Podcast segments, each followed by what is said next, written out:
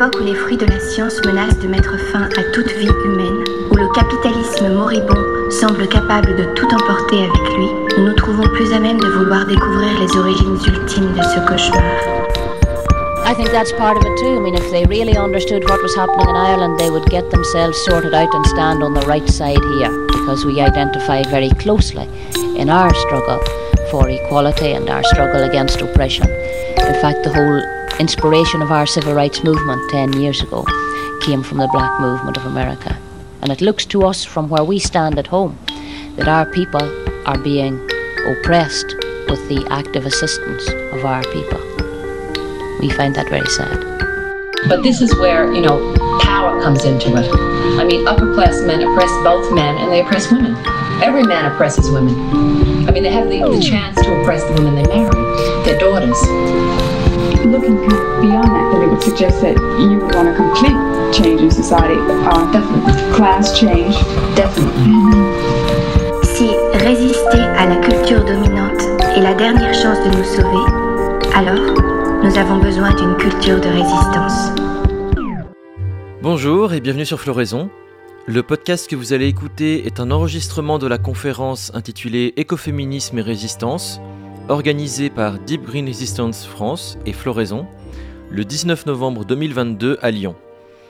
Initialement, cet événement était prévu à la Maison de l'écologie de Lyon, mais il a été annulé euh, par les militants annulateurs. Nous tenons à rappeler que les responsables de la Maison de l'écologie, un petit lieu associatif bénévole doté de peu de moyens, n'ont pas décidé d'annuler notre conférence après avoir été convaincus par les arguments de nos opposants, mais bien parce qu'ils ont été terrorisés par leur méthode. Samedi dernier, ils ont été submergés par des centaines de messages d'insultes et de menaces, sur tous les canaux disponibles pour les joindre, et même de pression de leurs partenaires politiques tels que Europe Écologie Les Verts. Une attaque coordonnée, à moins d'une semaine de l'événement, dans l'espoir d'empêcher définitivement son déroulement. Les idées technocritiques et féministes abolitionnistes, déjà marginales dans le paysage politique contemporain, voient les espaces d'expression se fermer à elles les uns après les autres. Face à cette vague de menaces, nous avons fait le choix de la résistance et la conférence a bien eu lieu, ailleurs dans Lyon, dans un lieu tenu secret, où étaient réunis ce 19 novembre une soixantaine de personnes pour discuter d'écoféminisme. Ils ne nous annuleront pas. Bonne écoute. Bonjour tout le monde, on va bientôt commencer. Pour rappel et des questions de sécurité, on vous demande de ne pas faire de photos, de ne pas faire de photos du lieu, de ne pas les publier sur les réseaux sociaux tant qu'on est dans les lieux. C'est pour la sécurité de chacune, c'est important. Et enfin, euh, on voulait vous parler un peu de la temporalité de la conférence. Donc ça va être intense, c'est long, euh, ça demande de la concentration. On prévoit environ deux heures de prise de parole, mais on fait une pause au milieu pour toutes celles euh, qui voudront aller fumer une cigarette. euh, voilà, donc il y aura une pause euh, d'un quart d'heure, dix minutes, pendant laquelle euh, vous êtes vraiment invités euh, à aller voir notre table presse. Et voilà, et vous aérez l'esprit. Et bienvenue et merci d'être là.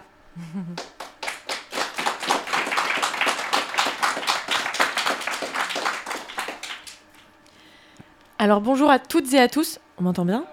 Vous m'entendez? Nickel. Donc euh, du coup on va démarrer euh, notre conférence euh, qui s'intitule Femmes, Nature, Liberté.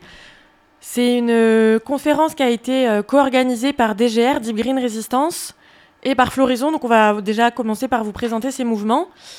Moi je vais présenter DGR, donc c'est l'abréviatif de Deep Green Resistance. C'est un mouvement d'écologie radicale qui est biocentré et féministe radical aussi, et qui a pour vocation de contribuer à la culture de résistance et à sa diffusion, et qui prône la mise en application d'une stratégie efficace pour mettre un terme à la destruction du monde. Rien que ça. Et Floraison, c'est un podcast euh, qui promeut une culture euh, de résistance écologiste, féministe et libertaire. Et d'ailleurs, euh, on est en train d'enregistrer le podcast de la conférence qui sera disponible prochainement. Comme vous le savez, cette conférence se réalise dans un contexte un peu particulier. Donc du coup, ben, on a quand même euh, pu la faire et on voudrait euh, remercier de tout notre cœur toutes les personnes qui ont rendu cette journée possible. Et on va commencer. euh, alors c'est sortez vos mouchoirs, hein, c'est l'instant émotion. On va commencer avec toi, Jess. On croit qu'il n'y a pas assez de merci ni de mots pour rendre fémage à ton travail, à ton acharnement, ton intelligence, ton sang-froid et ta gestion de la crise. Et tout ça en restant si drôle. Merci. C'est une immense fierté, un honneur, un privilège de lutter à tes côtés. Merci Jess. Ensuite, Lorenzo. Cette fois-ci, on te l'a fait en français. Nous sommes admiratifs de ta ténacité et de ta combativité. Tu tiens bon et continues de nous apporter de la beauté à travers tes œuvres et une richesse d'analyse fondamentale grâce à tes podcasts qui représentent une chance incroyable pour diffuser notre culture de résistance. Merci. Merci. Maria, elle est où Maria? Nous te sommes tellement reconnaissantes. Tu as aussi mené un travail acharné en jonglant avec mille autres responsabilités. Et cet événement, il n'aurait pas pu exister sans toi, sans ta force et sans ton énergie solaire. Merci pour ton engagement et pour ton soutien. Nicolas Nico, ton travail de fond toutes ces années, ton refus de compromettre avec la stupidité et l'autoritarisme nous permet aujourd'hui de disposer d'une base solide d'analyse que nous pouvons transmettre. Grâce à toi, nous avons compris que le remède à la bêtise, c'est la tarte à la crème. Merci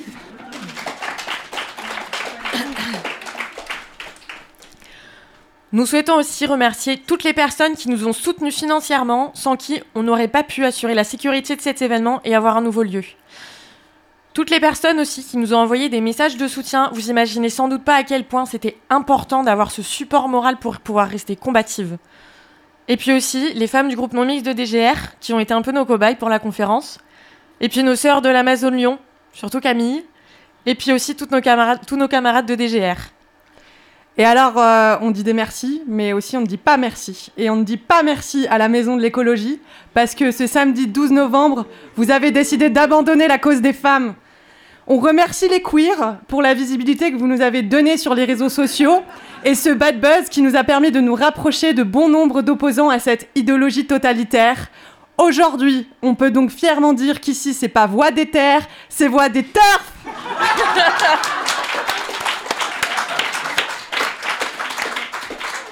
Et je vais laisser ma sœur de lutte Fran se présenter. Et désolé si je crie. Alors moi je m'appelle Fran. Bonjour tout le monde. Comme vous toutes ici, je suis une survivante des violences patriarcales. Je suis aussi une militante de terrain. Euh, lutter en fait c'est même la priorité dans ma vie. Le reste ça passe au second plan. Et du coup je vais être honnête avec vous, moi j'ai pas fait des grandes études. Euh, j'ai pas intégré la manière de penser et d'appréhender le, le monde euh, et les choses telles que ça a été imposé par, euh, par la sphère universitaire euh, intellectuelle à dominante masculine. Pour moi, militer, c'est un acte du quotidien avant tout. C'est un acte qui est hautement politique. C'est quelque chose qui se ressent avant tout dans notre propre chair. C'est pas juste étudier des grandes idées, des philosophes, des textes de référence. Vous pourrez tous les apprendre par cœur, mais en fait, tant que ces idées resteront dans votre esprit, tant que vous les laisserez déconnecter de votre corps, tant que vous, ne vous les serez pas réappropriés dans votre chair, alors il y aura toujours un, manque, un incompris. Et en fait, moi, c'est une des choses qui me parle le plus dans l'écoféminisme. C'est de réintégrer, de réconcilier le corps et l'esprit dans la même enveloppe matérielle. À l'opposé des, des, aspirations du progrès et du courant libéral qui nous fait miroiter la, la promesse de dépasser notre simple condition matérielle, humaine et faillible, à travers tout un tas de technologies destructrices qui font qu'aggraver le problème. Cette présentation, du coup, ben, elle se veut accessible. Euh, on va essayer de ne pas utiliser des phrases à rallonge ou euh, des mots euh, un peu trop savants. Et en fait, nous, ce qu'on souhaite du fond du cœur, c'est que les idées qu'on essaye de transmettre ici, elles soient comprises. Donc on préfère vous prévenir, ça va pas être linéaire, c'est impossible. On a essayé de dégager les lignes principales pour que ce soit plus clair pour vous. Mais en fait, l'écoféminisme, c'est un peu un tout qui s'appréhende à chaque instant. C'est une espèce de nébuleuse dans laquelle on va naviguer. Et du coup, bah, je me doute bien que quand on a grandi dans une société où on nous apprend à décomposer, déconnecter, linéariser, diviser, segmenter, c'est pas une chose aisée, mais on vous promet que ça va être une chouette expérience.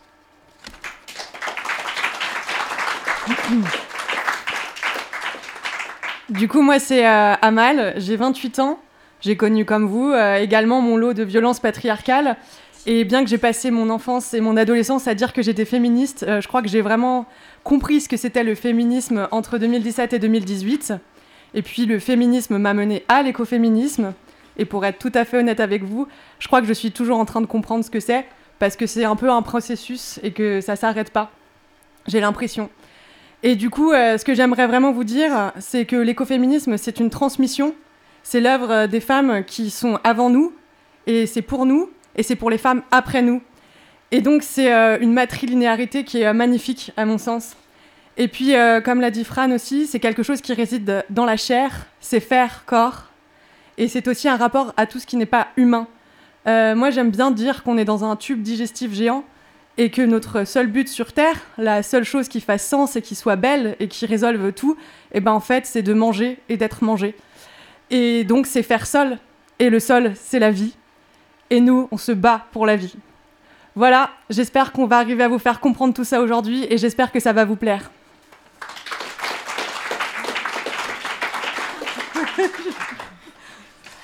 c'est pas, pas facile avec les feuilles, la lumière et tout. On est très très serré derrière. Alors. Du coup, on va commencer ben, par notre euh, introduction euh, et par euh, poser donc les définitions et cadres théoriques. Première question, qu'est-ce que l'écoféminisme? C'est une question à laquelle nombreuses et nombreux philosophes et philosophesses, intellectuels, militantes, sociologues, etc., tentent de répondre depuis 40 ans maintenant. Et j'imagine que si vous êtes là aujourd'hui, c'est parce que vous vous posez la même question. Une première réponse, elle se penche sur l'apparition et le développement du mouvement depuis sa création. Le terme, il est d'origine française. On le doit à l'inénarrable Françoise d'Aubonne, qui la première a contracté les mots féminisme et écologie en 1974. Et il naît alors dans un contexte de nucléarisation de la société. On l'associe aux luttes menées par des femmes contre l'armement et euh, la construction de centrales nucléaires. Donc on peut citer dans les pionnières Inestra King, euh, qui a fondé en 1979 euh, le mouvement Women for Life on Earth, et à qui l'on doit les Women's Pentagon's Action, qui ont eu lieu en 1980 et 1981. Ça a été des rassemblements spectaculaires où plus de 2000 femmes se sont réunies autour du Pentagone afin de réclamer la fin de la militarisation du monde et la fin de l'exploitation des femmes et de l'environnement. Il y a également les femmes de Greenland Common, au Pays de Galles, qui ont occupé pendant 19 ans une base de la Royal Air Force où des missiles nucléaires devaient être implantés.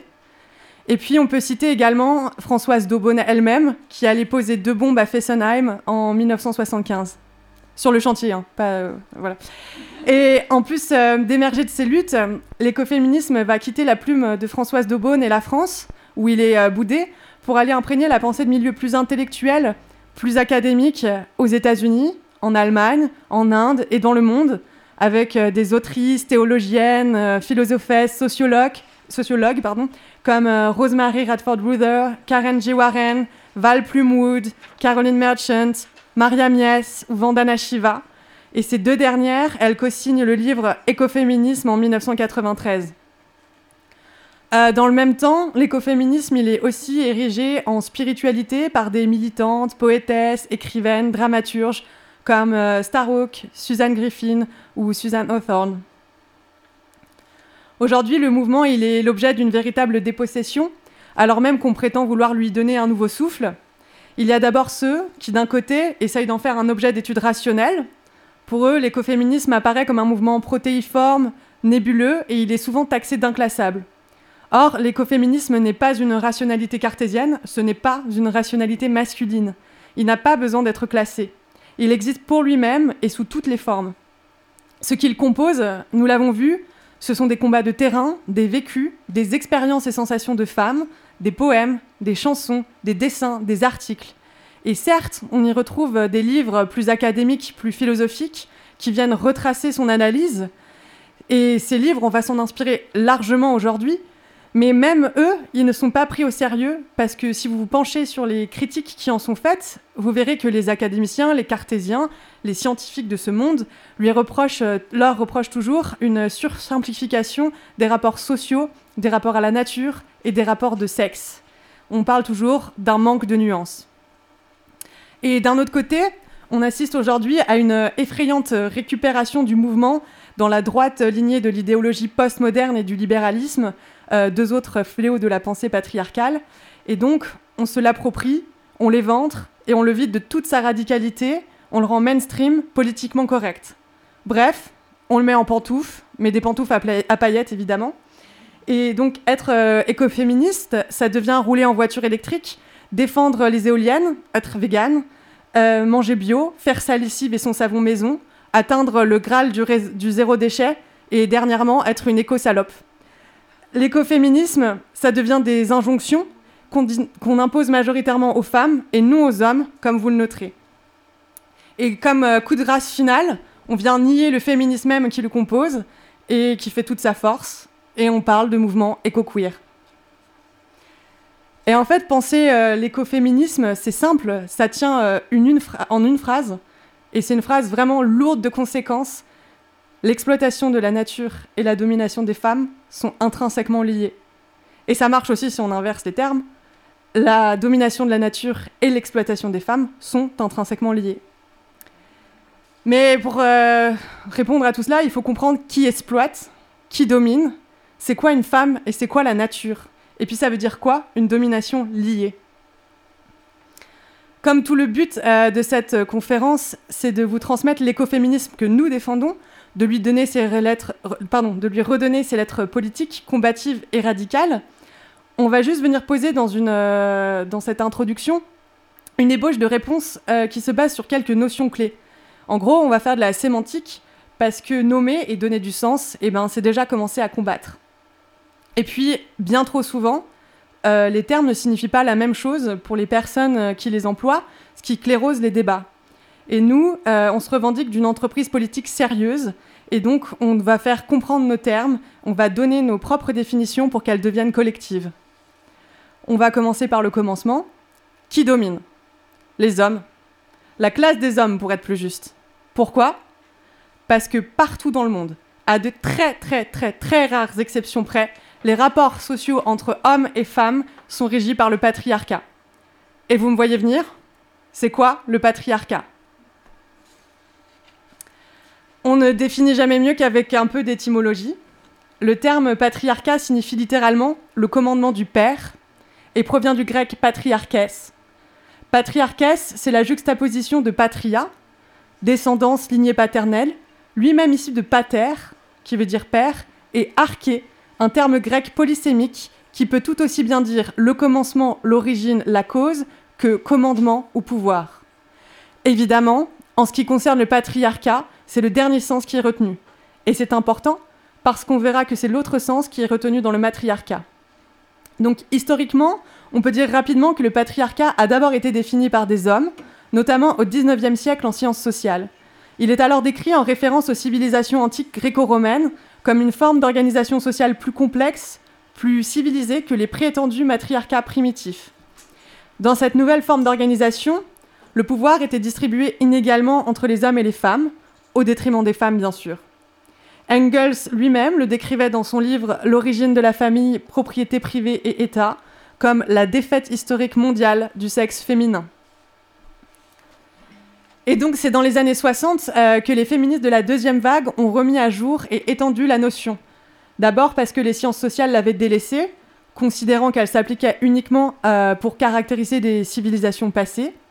Et ensuite parce qu'elle était généralement entendue dans son sens restreint et traditionnel, le système dans lequel le patriarche de la famille détient de manière absolue les pouvoirs légaux et économiques sur les femmes qui dépendent de lui, mais également sur les hommes de la famille qui ne sont pas encore en âge d'être eux-mêmes patriarches. Et pour ces féministes, le patriarcat, en fait, il recouvre une plus grande réalité qu'un tel système, et il va bien au-delà d'une simple distribution inégale de pouvoir entre hommes et femmes. D'une part, elle critique l'historicité du patriarcat. Il est bien plus vieux que l'Antiquité classique. Et d'autre part, il a pris d'autres formes et s'applique également aux modes d'organisation modernes. Et grâce au travail de ces féministes, le patriarcat est défini plus largement comme la manifestation et l'institutionnalisation de la domination masculine sur les femmes et sur les enfants au sein de la famille d'abord, mais également l'extension de cette domination au sein de la société en général. Le patriarcat implique que les hommes détiennent le pouvoir dans toutes les institutions importantes de la société et que les femmes sont dépourvues de l'accès à un tel pouvoir. Il inclut donc l'ensemble des mécanismes sociopolitiques que l'on va nommer ici institution patriarcale, permettant de reproduire et d'asseoir la domination des hommes sur les femmes. Et euh, cette définition du patriarcat, elle est importante, parce que d'elle découlent des conséquences politiques qui vont être importantes pour comprendre les enjeux et les stratégies de l'écoféminisme. Et pour être rapide, voici les plus importantes. 1. Tous les hommes, en tant que classe sociale, opprime toutes les femmes en tant que classe sociale. 2. L'oppression implique une appropriation de la force productive et reproductive des femmes à travers un contrôle de leur corps, de leurs esprits et de leur spiritualité. Ce contrôle se fait de manière plus ou moins violente. Il va par exemple de la religion aux lois, en passant par le viol et les violences physiques. 3. Le, patriarcat repose sur l'érotisation de ses relations de domination. 4. Le patriarcat s'appuie sur un consensus, la dévalorisation de tout ce qui est féminin et la valorisation de tout ce qui est masculin. Or, c'est un mécanisme du patriarcat lui-même que d'instituer et de définir ces deux catégories. C'est ce qu'on va appeler ici les stéréotypes de genre, ou simplement le genre. 5. Le patriarcat repose sur des systèmes de domination interconnectés, que sont les systèmes de domination de race, de classe sociale, d'exploitation de la nature et de domination des enfants. 6. Le patriarcat prend plusieurs formes et coexiste avec différents modes d'organisation. Empire, théocratie, république, démocratie, communisme, socialisme, etc. Aujourd'hui, on parle de patriarcapitalisme. 7.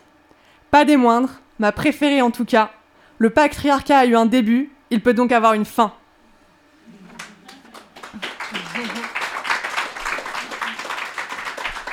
Et donc le, patriarcat, il domine quoi au juste? Les femmes. Comme il s'appuie sur l'observation d'une différence entre les sexes, il est important de dire ce qu'est une femme. Je vais être très rapide parce que malgré les idéologies actuelles assénées comme des dogmes, et on y reviendra plus tard, il n'y a rien de plus simple. Une femme, c'est un être humain de sexe féminin. Les femmes sont opprimées sur la base de leur sexe. Point. L'instrument de leur oppression, c'est le genre. Point. Dès lors, pour nous, le féminisme n'a que pour seul but logique la libération des femmes et des enfants, et ne peut être réduit à un mouvement réformiste œuvrant pour l'égalité, mais on y reviendra. L'écoféminisme va plus loin, c'est un mouvement de libération des femmes, des enfants et de la nature. Et donc la nature. étymologiquement parlant, le terme vient du latin natura, qui est le euh, participe futur du verbe naître au féminin, et qui peut donc se traduire par bientôt naissante. La nature peut prendre plusieurs définitions, comme le montre Virginie Maris dans son livre La part sauvage du monde, penser la nature dans l'Anthropocène. Elle peut d'abord être un tout, on parle de nature totalité. Et dans ce cas-là, elle désigne tout ce qui est, tout ce qui a été et tout ce qui sera. Elle peut également référer à une normalité, ce qu'on appelle la nature normalité. Quand on dit que quelque chose est naturel, on véhicule l'idée que c'est normal, ou que quelque chose fonctionne. Enfin, elle recouvre une notion d'altérité, nature-altérité. La nature est pensée en opposition avec ce qui est humain, en opposition avec la culture et les artifices humains. Nous réfutons ici la définition d'une nature totalité, ce grand tout dont nous ferions partie. Parce que la notion, elle est dangereuse. Elle peut amener, in fine, à déclarer que la nature n'existe pas, puisqu'elle est tout, ou encore que nous sommes le vivant qui se défend, impliquant que les activités humaines sont forcément naturelles et que dès lors, elles ne peuvent pas nuire à la nature. Que défendre les, activités humaines, c'est défendre la nature, et que qu'au final, on ne va tout de même pas se défendre contre nous-mêmes, donc on ne défend rien. Mais nous, nous, ce que nous voulons défendre, c'est bien la nature qui n'est pas sous influence humaine. Quand on parlera de la nature, on fera référence donc à la nature en tant qu'altérité, on peut dire aussi la part sauvage du monde, celle que nous, humains, nous n'avons pas créée. Une nature distincte des choses humaines, donc, à laquelle il faut reconnaître ses finalités propres, son autonomie, son processus, les besoins et desseins spécifiques des entités qui la composent. Et cela implique de cesser de les asservir pour nos propres fins, car, je cite le Tris, penser les valeurs de la nature, c'est en même temps penser la restriction de la liberté humaine et les limites de notre empire humain. C'est donc rendre sa place au sauvage, ne plus interférer avec lui, ne plus le contrôler, ne plus l'exterminer. À ce propos, un rappel de quelques chiffres permet de poser un constat édifiant. Aujourd'hui, on estime qu'il y a 36% d'humains sur Terre, parmi les animaux terrestres, 60% d'animaux domestiques, la part sauvage du monde, c'est 4% d'animaux. 4%.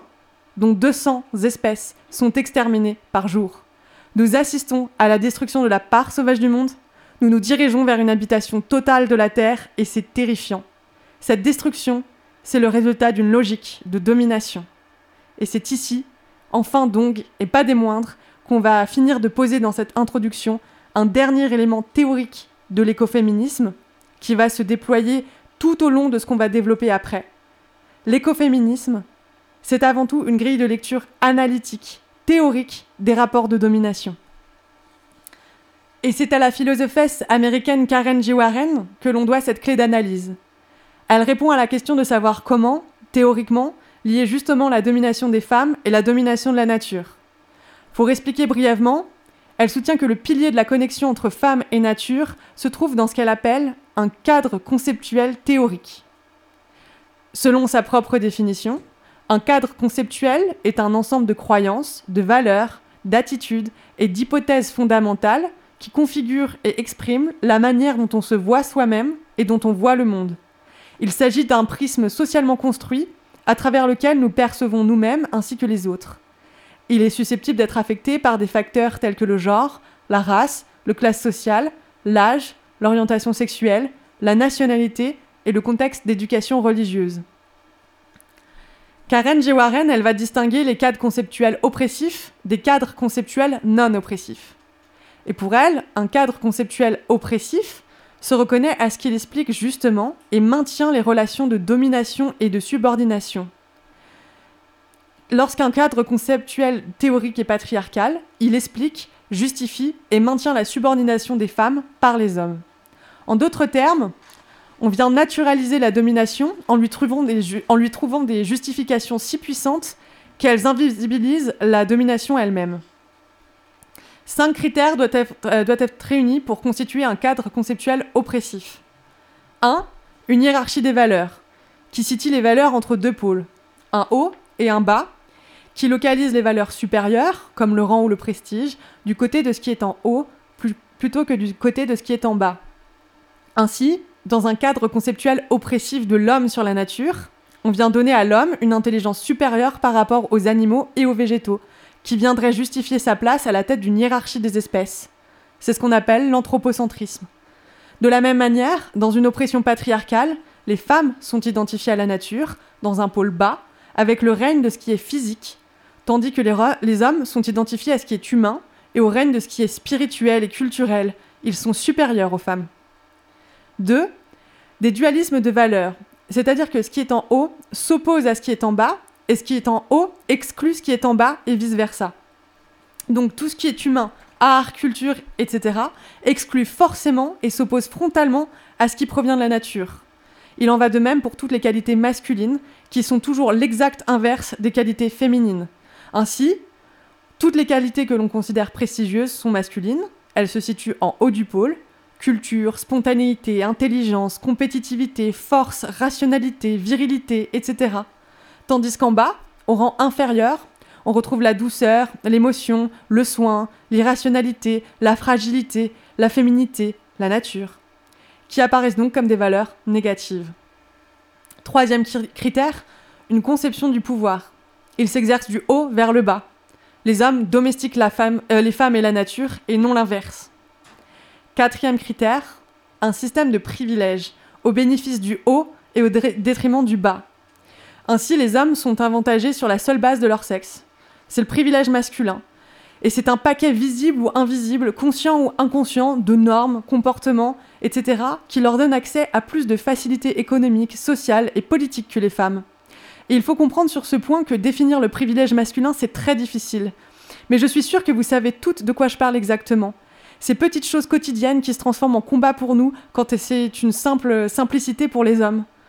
Qu'on arrête de nous couper la parole, par exemple. Qu'on nous laisse la place de parler. Qu'on nous valorise. Et pour la petite histoire, la semaine dernière, j'étais jury pour un concours de scénario. Et le jury était composé presque exclusivement que de femmes. Et il y avait seulement un homme. Et cet homme, il s'est pas privé de nous rappeler à plusieurs reprises qu'il était le seul représentant du sexe masculin. Et et en disant cela, il critiquait implicitement euh, la légitimité du jury, mais il exprimait également une situation qui lui semblait anormale. Mais combien de femmes se sont retrouvées seules dans des assemblées d'hommes? Combien? Et jamais elles ont fait aucune remarque. Et c'est ça le privilège masculin. Ces petites choses qu'il est très dur d'expliquer analytiquement, qui font partie d'un ressenti global et que justement, la rationalité masculine vient ridiculiser ou dénigrer. Mais pas du tout, ça n'existe pas, tu dis n'importe quoi. Le privilège masculin repose également sur l'impunité. L'impunité pénale en cas de viol, de violence ou harcèlement. L'impunité morale en cas de mansplaining ou manspreading. Et de la même manière, le privilège humain sur la nature, c'est de la détruire impunément, d'annihiler un écosystème jusqu'à la moindre bactérie sans répercussion, de pratiquer la domestication des chairs et l'élevage industriel impunément. Euh, cinquième critère, tout ce que je viens de dire plus haut procède de ce critère-là, le plus important, celui qui vient créer la domination, la logique de domination, c'est-à-dire une structure d'argumentation conduisant à la justification de la subordination. Si les hommes sont supérieurs aux femmes, qui sont elles-mêmes assimilées à la nature, alors ils sont justifiés à soumettre les femmes et la nature. Les, écoféministes identifient donc dans le cadre oppressif patriarcal, euh, pardon, identifient donc le cadre oppressif patriarcal comme étant à l'origine idéologique des dominations conjointes des femmes et de la nature. Et c'est donc forte euh, de toutes ces définitions et de ce cadre théorique que nous allons ensemble vers le but de cette conférence, vous, vous proposer une réappropriation de l'écoféminisme comme perspective de libération. On veut vous faire comprendre que l'écoféminisme c'est une résistance et qu'avec la bonne stratégie, ça peut devenir une véritable révolution. Mais pour cela, il faut réapprendre. Il faut se débarrasser des idées reçues et des idées fausses. Il faut accepter d'aller plus loin. Il faut être radical. Et radical, c'est pas un gros mot. Le mot radical, il vient du latin radius, qui signifie racine. La radicalité, c'est donc remonter à la racine, à la cause du problème, pour permettre de le détruire. Trop souvent, les origines du problème sont mal identifiées, l'objectif de résolution du problème est donc erroné, et la lutte échoue. Pour nous, se réapproprier le terme radical revêt une importance toute particulière. D'abord, parce que nous nous réclamons également du courant de l'écologie radicale, de la critique de la civilisation et du féminisme radical. Et toutes ces lectures-là, elles proposent aussi de remonter aux racines analytiques et historiques des problèmes posés par la destruction de la nature, par le patriarcat, par le colonialisme, etc.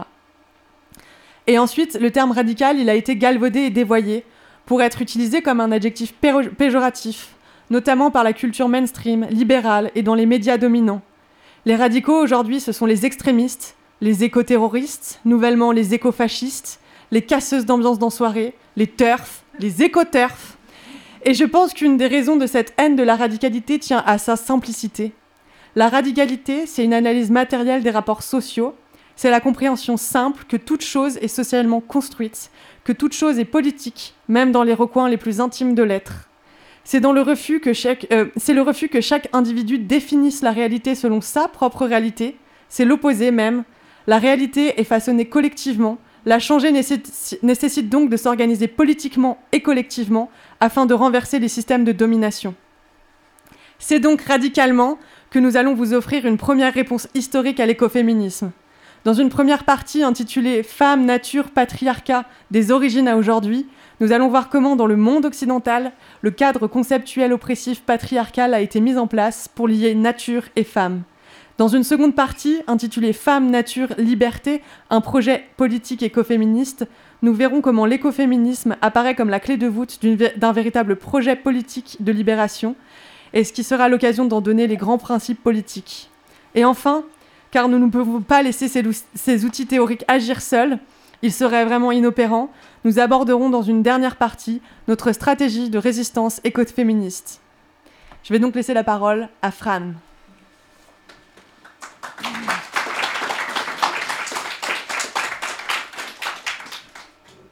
Attendez la fin pour applaudir. Merci Amal pour cette belle introduction. Et donc, puisque Amal vous le disait, notre approche elle est radicale. Du coup, on va devoir remonter un peu euh, dans le temps pour voir où le patriarcat prend sa source et comment il a évolué et s'est accentué au fil du temps. On va pas pouvoir rentrer dans les détails de l'histoire, donc on va se concentrer sur les, grands chapitres et les moments qui sont historiquement déterminants. Alors évidemment, cette approche qui propose des focus sur certains moments, elle est erronée.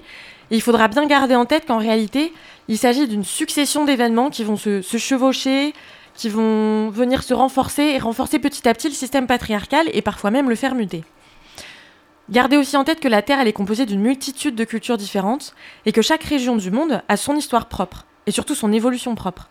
Ça s'est pas fait dans la même temporalité dans toutes les régions du monde. Donc en fait, ce que je dis, ça sera pas à prendre pour argent comptant et ça devra pas vous contraindre à poser un regard uniforme sur l'entièreté du monde. En gros, mes propos, ils n'ont pas la prétention d'imposer une vision totalitaire des choses, même si la finalité, quelle que soit la région de la planète, c'est la même. Tendre vers une uniformisation du monde, une culture hégémonique à l'échelle planétaire, une appropriation de l'entièreté de la planète et des corps, en anéantissant toutes les cultures locales qui ne vont pas dans le sens de la civilisation patriarcale capitaliste. Et l'écoféminisme étant vu comme le lien entre femme et nature, on va donc voir aussi comment ces deux sujets ont été instrumentalisés pareillement au fil du temps. Et on démarre donc au Paléolithique, donc il y a 3 millions d'années jusqu'à moins 11 700, pour euh, vous poser un peu le, cadre pour que vous perceviez mieux l'évolution des choses par la suite. Les humains du Paléolithique, ils sont nomades, ils se déplacent en fonction des ressources alimentaires disponibles, qu'elles soient végétales ou animales. Ils connaissent pas l'agriculture et pas l'élevage. La densité de population est très très faible. Il y a des recherches approfondies qui laissent penser qu'à cette période, les corps y ressemblaient à ceux des meilleurs athlètes qu'on connaît aujourd'hui. Voire même ils étaient encore plus performants, plus forts et surtout plus en forme. Les femmes, elles étaient athlétiques. Elles se déplaçaient en portant leur bébé, en l'allaitant longtemps, elles ovulaient pas régulièrement et elles consommaient beaucoup moins de glucides. On va entrer maintenant dans l'ère de l'Holocène qui démarre avec la période du Mésolithique. Donc de moins 11 700 à moins 5800. Et sous l'influence du réchauffement et de la stabilisation climatique, les groupes humains nomades, qui sont peu denses et relativement mobiles à cette période, ils vont maintenir un mode de subsistance qui va être fondé sur la chasse, la pêche et la cueillette, sous un climat tempéré qui est proche du climat actuel, tout en commençant à se sédentariser ou à réduire leurs déplacements saisonniers. Les limites chronologiques du Mésolithique, elles sont variables d'une région à l'autre. Nous, on va situer surtout en Europe. Et du coup, là, il s'ouvre il y a 11 700 ans et il s'achève avec l'entrée dans la période du Néolithique, avec l'adoption de l'agriculture, qui va être rendue possible par la stabilisation du climat, et l'élevage aussi, comme source alimentaire principale, qui vont quand même laisser un peu d'espace à la chasse et à la cueillette. Pour la période du néolithique, de moins 5800 à moins 3000 à peu près, j'en profite pour faire une démystification. L'agriculture doit pas être vue comme un progrès absolu, contrairement à ce qu'on entend très souvent dire. En réalité, c'est même plutôt un pas en arrière en termes de standards de vie. Il y a des usures physiques dues au travail de la terre, une perte de diversité en termes de produits alimentaires, une dépendance à la terre, des carences aussi qui émergent, surconsommation de glucides, et puis des impacts aussi sur notre physiologie, par exemple sur la forme de notre mâchoire. Il faut ajouter à tout ça l'épuisement des sols, qui a entraîné des périodes de famine tout au long de l'histoire, mais aussi la modification, voire carrément la désertification de zones entières. En Asie de l'Est, par exemple, il y a des théories bien établies sur la manière dont les populations néolithiques ont changé le paysage de manière si profonde que les moussons ont cessé de pénétrer loin dans les terres. Il faut savoir qu'aujourd'hui encore, il y a certaines tribus autochtones qui connaissent l'agriculture, mais préfèrent ne pas l'utiliser, pour ces raisons. Et qu'est-ce qui se passe alors? L'agriculture, elle peut être vue comme une des premières formes de richesse. Premièrement, grâce au stockage de la nourriture qu'elle rendait possible. On passe de pratiques de subsistance à des pratiques d'accumulation et d'abondance. Et les gardiens des premiers silos, où était conservé le surplus de nourriture, ils peuvent être vus comme les premières élites. Et deuxièmement, grâce à la richesse et à la fertilité des sols là où elle était la plus facile, il y a des inégalités qui commencent à apparaître aussi en termes territoriaux. Et les femmes dans tout ça? Avec la sédentarisation et le travail agricole, les femmes elles allaitent moins longtemps. Elles se mettent à avoir des cycles plus réguliers et plus d'enfants. Tous ces facteurs, ils sont liés. Faut savoir que l'allaitement, ça fonctionne comme un régulateur hormonal naturel. L'Organisation mondiale de la santé a d'ailleurs déclaré qu'à l'échelle planétaire, l'aménorrhée lactationnelle, c'est-à-dire l'absence de règles durant l'allaitement consécutif à la grossesse, c'était plus efficace pour la régulation des naissances que n'importe quelle autre méthode de planification familiale. Et donc, plus d'enfants signifie plus de main-d'œuvre et de guerriers, mais aussi plus de bouches à nourrir, donc le besoin de toujours plus de ressources. Ces tribus, elles ont cherché à étendre leurs terres, en détenant une supériorité numérique sur les tribus nomades. Et donc, du coup, elles envahissent le monde, agrandissent leurs villages, s'organisent en cités-États, en villes, en nations. À titre d'exemple, avant l'expansion européenne du 19e siècle, il y avait encore 20% du monde qui était laissé pour la cueillette. Et quid du patriarcat dans tout ça? Alors, différentes circonstances peuvent mener à la domination masculine, mais une de ses sources principales, c'est la patrie-localité. La femme va là où son mari et sa famille vivaient quand une alliance était conclue, style un mariage. La patrie-localité, elle a été adoptée parce qu'il s'agissait d'un choix bien pratique pour faire face aux attaques, aux raids, etc. sur les camps. Les hommes, ils se connaissent, ils savent se battre les uns avec les autres. Les femmes sont moins sollicitées parce que, par endroits, il leur interdit de faire couler le sang, parce qu'elles sont enceintes ou déjà mères, et surtout parce que leur fonction reproductrice était nécessaire à la survie et à l'agrandissement de la tribu. Et dans les sociétés patries locales, les gens finissent par prendre conscience de cette inégalité, et ça influence les comportements. Les hommes se contrôlent moins, les femmes ont beaucoup moins la possibilité de se défendre. Comme le territoire sur lequel elles vivent ne leur est pas familier, leur pouvoir de négociation est quasiment inexistant. La patrie-localité, elle implique aussi parfois d'aller kidnapper des femmes d'autres tribus quand on n'en a plus, pour assurer la reproduction, ou aussi pour prendre l'avantage sur un autre clan. Et donc les hommes tous ensemble, ils gagnent en avantage de plus en plus, en finissant par prendre toute la place, tout le pouvoir et l'autorité, et ils installent un système de valeurs à leur avantage, une culture dominante pour légitimer et faire perdurer leur position. Et ça, en fait, c'est des faits qui ont... On a vu qu'en fait, toutes les sociétés agricoles étudiées dans le monde, elles partagent ces traits communs. Pour la suite, c'est très important que vous compreniez que la hiérarchie, comme l'égalité, elle a besoin d'être imposée pour se maintenir. Ça se fait pas naturellement, sur euh, juste la base de la simple bonne volonté des gens. Personne n'accepte d'être dominé sans raison. On va se soumettre parce qu'il y a une personne avec plus de pouvoir que nous, au sens de l'autorité, qui nous donne deux options. Soit être dominé, soit d'être tué, frappé ou exclu. En gros, la coercition. Donc le fait de contraindre une personne à agir ou à se retenir d'agir à travers différents moyens. Et c'est important de comprendre que la culture de la société dans laquelle on est, elle nous nourrit en permanence avec des justifications de pourquoi une classe sociale est dominée par rapport à une autre. Le sexisme, le racisme, le classisme, etc. Et toutes ces justifications, elles sont une adaptation a posteriori à une réalité matérielle émergente pour venir la renforcer, plus qu'elles ne vont créer cette réalité matérielle. Historiquement, les gens, ils ont toujours cherché à résister aux nouvelles structures hiérarchiques, coercitives et inégalitaires qui leur étaient imposées. Mais il y a toujours un discours dominant qui est venu justifier ces changements, accompagné d'une répression sanglante et brutale, pour pouvoir s'imposer. Ce qui nécessitait un arsenal d'armes, de main-d'œuvre, de moyens technologiques, qui en fait nous ont fait plonger petit à petit dans des sociétés de plus en plus autoritaires, où les personnes qui les contrôlent disposent de moyens de plus en plus développés et élaborés pour maintenir et renforcer la hiérarchie. Et donc, le passage des modes de vie sédentaires, le besoin de main-d'œuvre, a imposé aux femmes de se rapprocher de la sphère domestique et a conduit au discours inégalitaire et la création du genre comme justification de l'asservissement de l'autre sexe.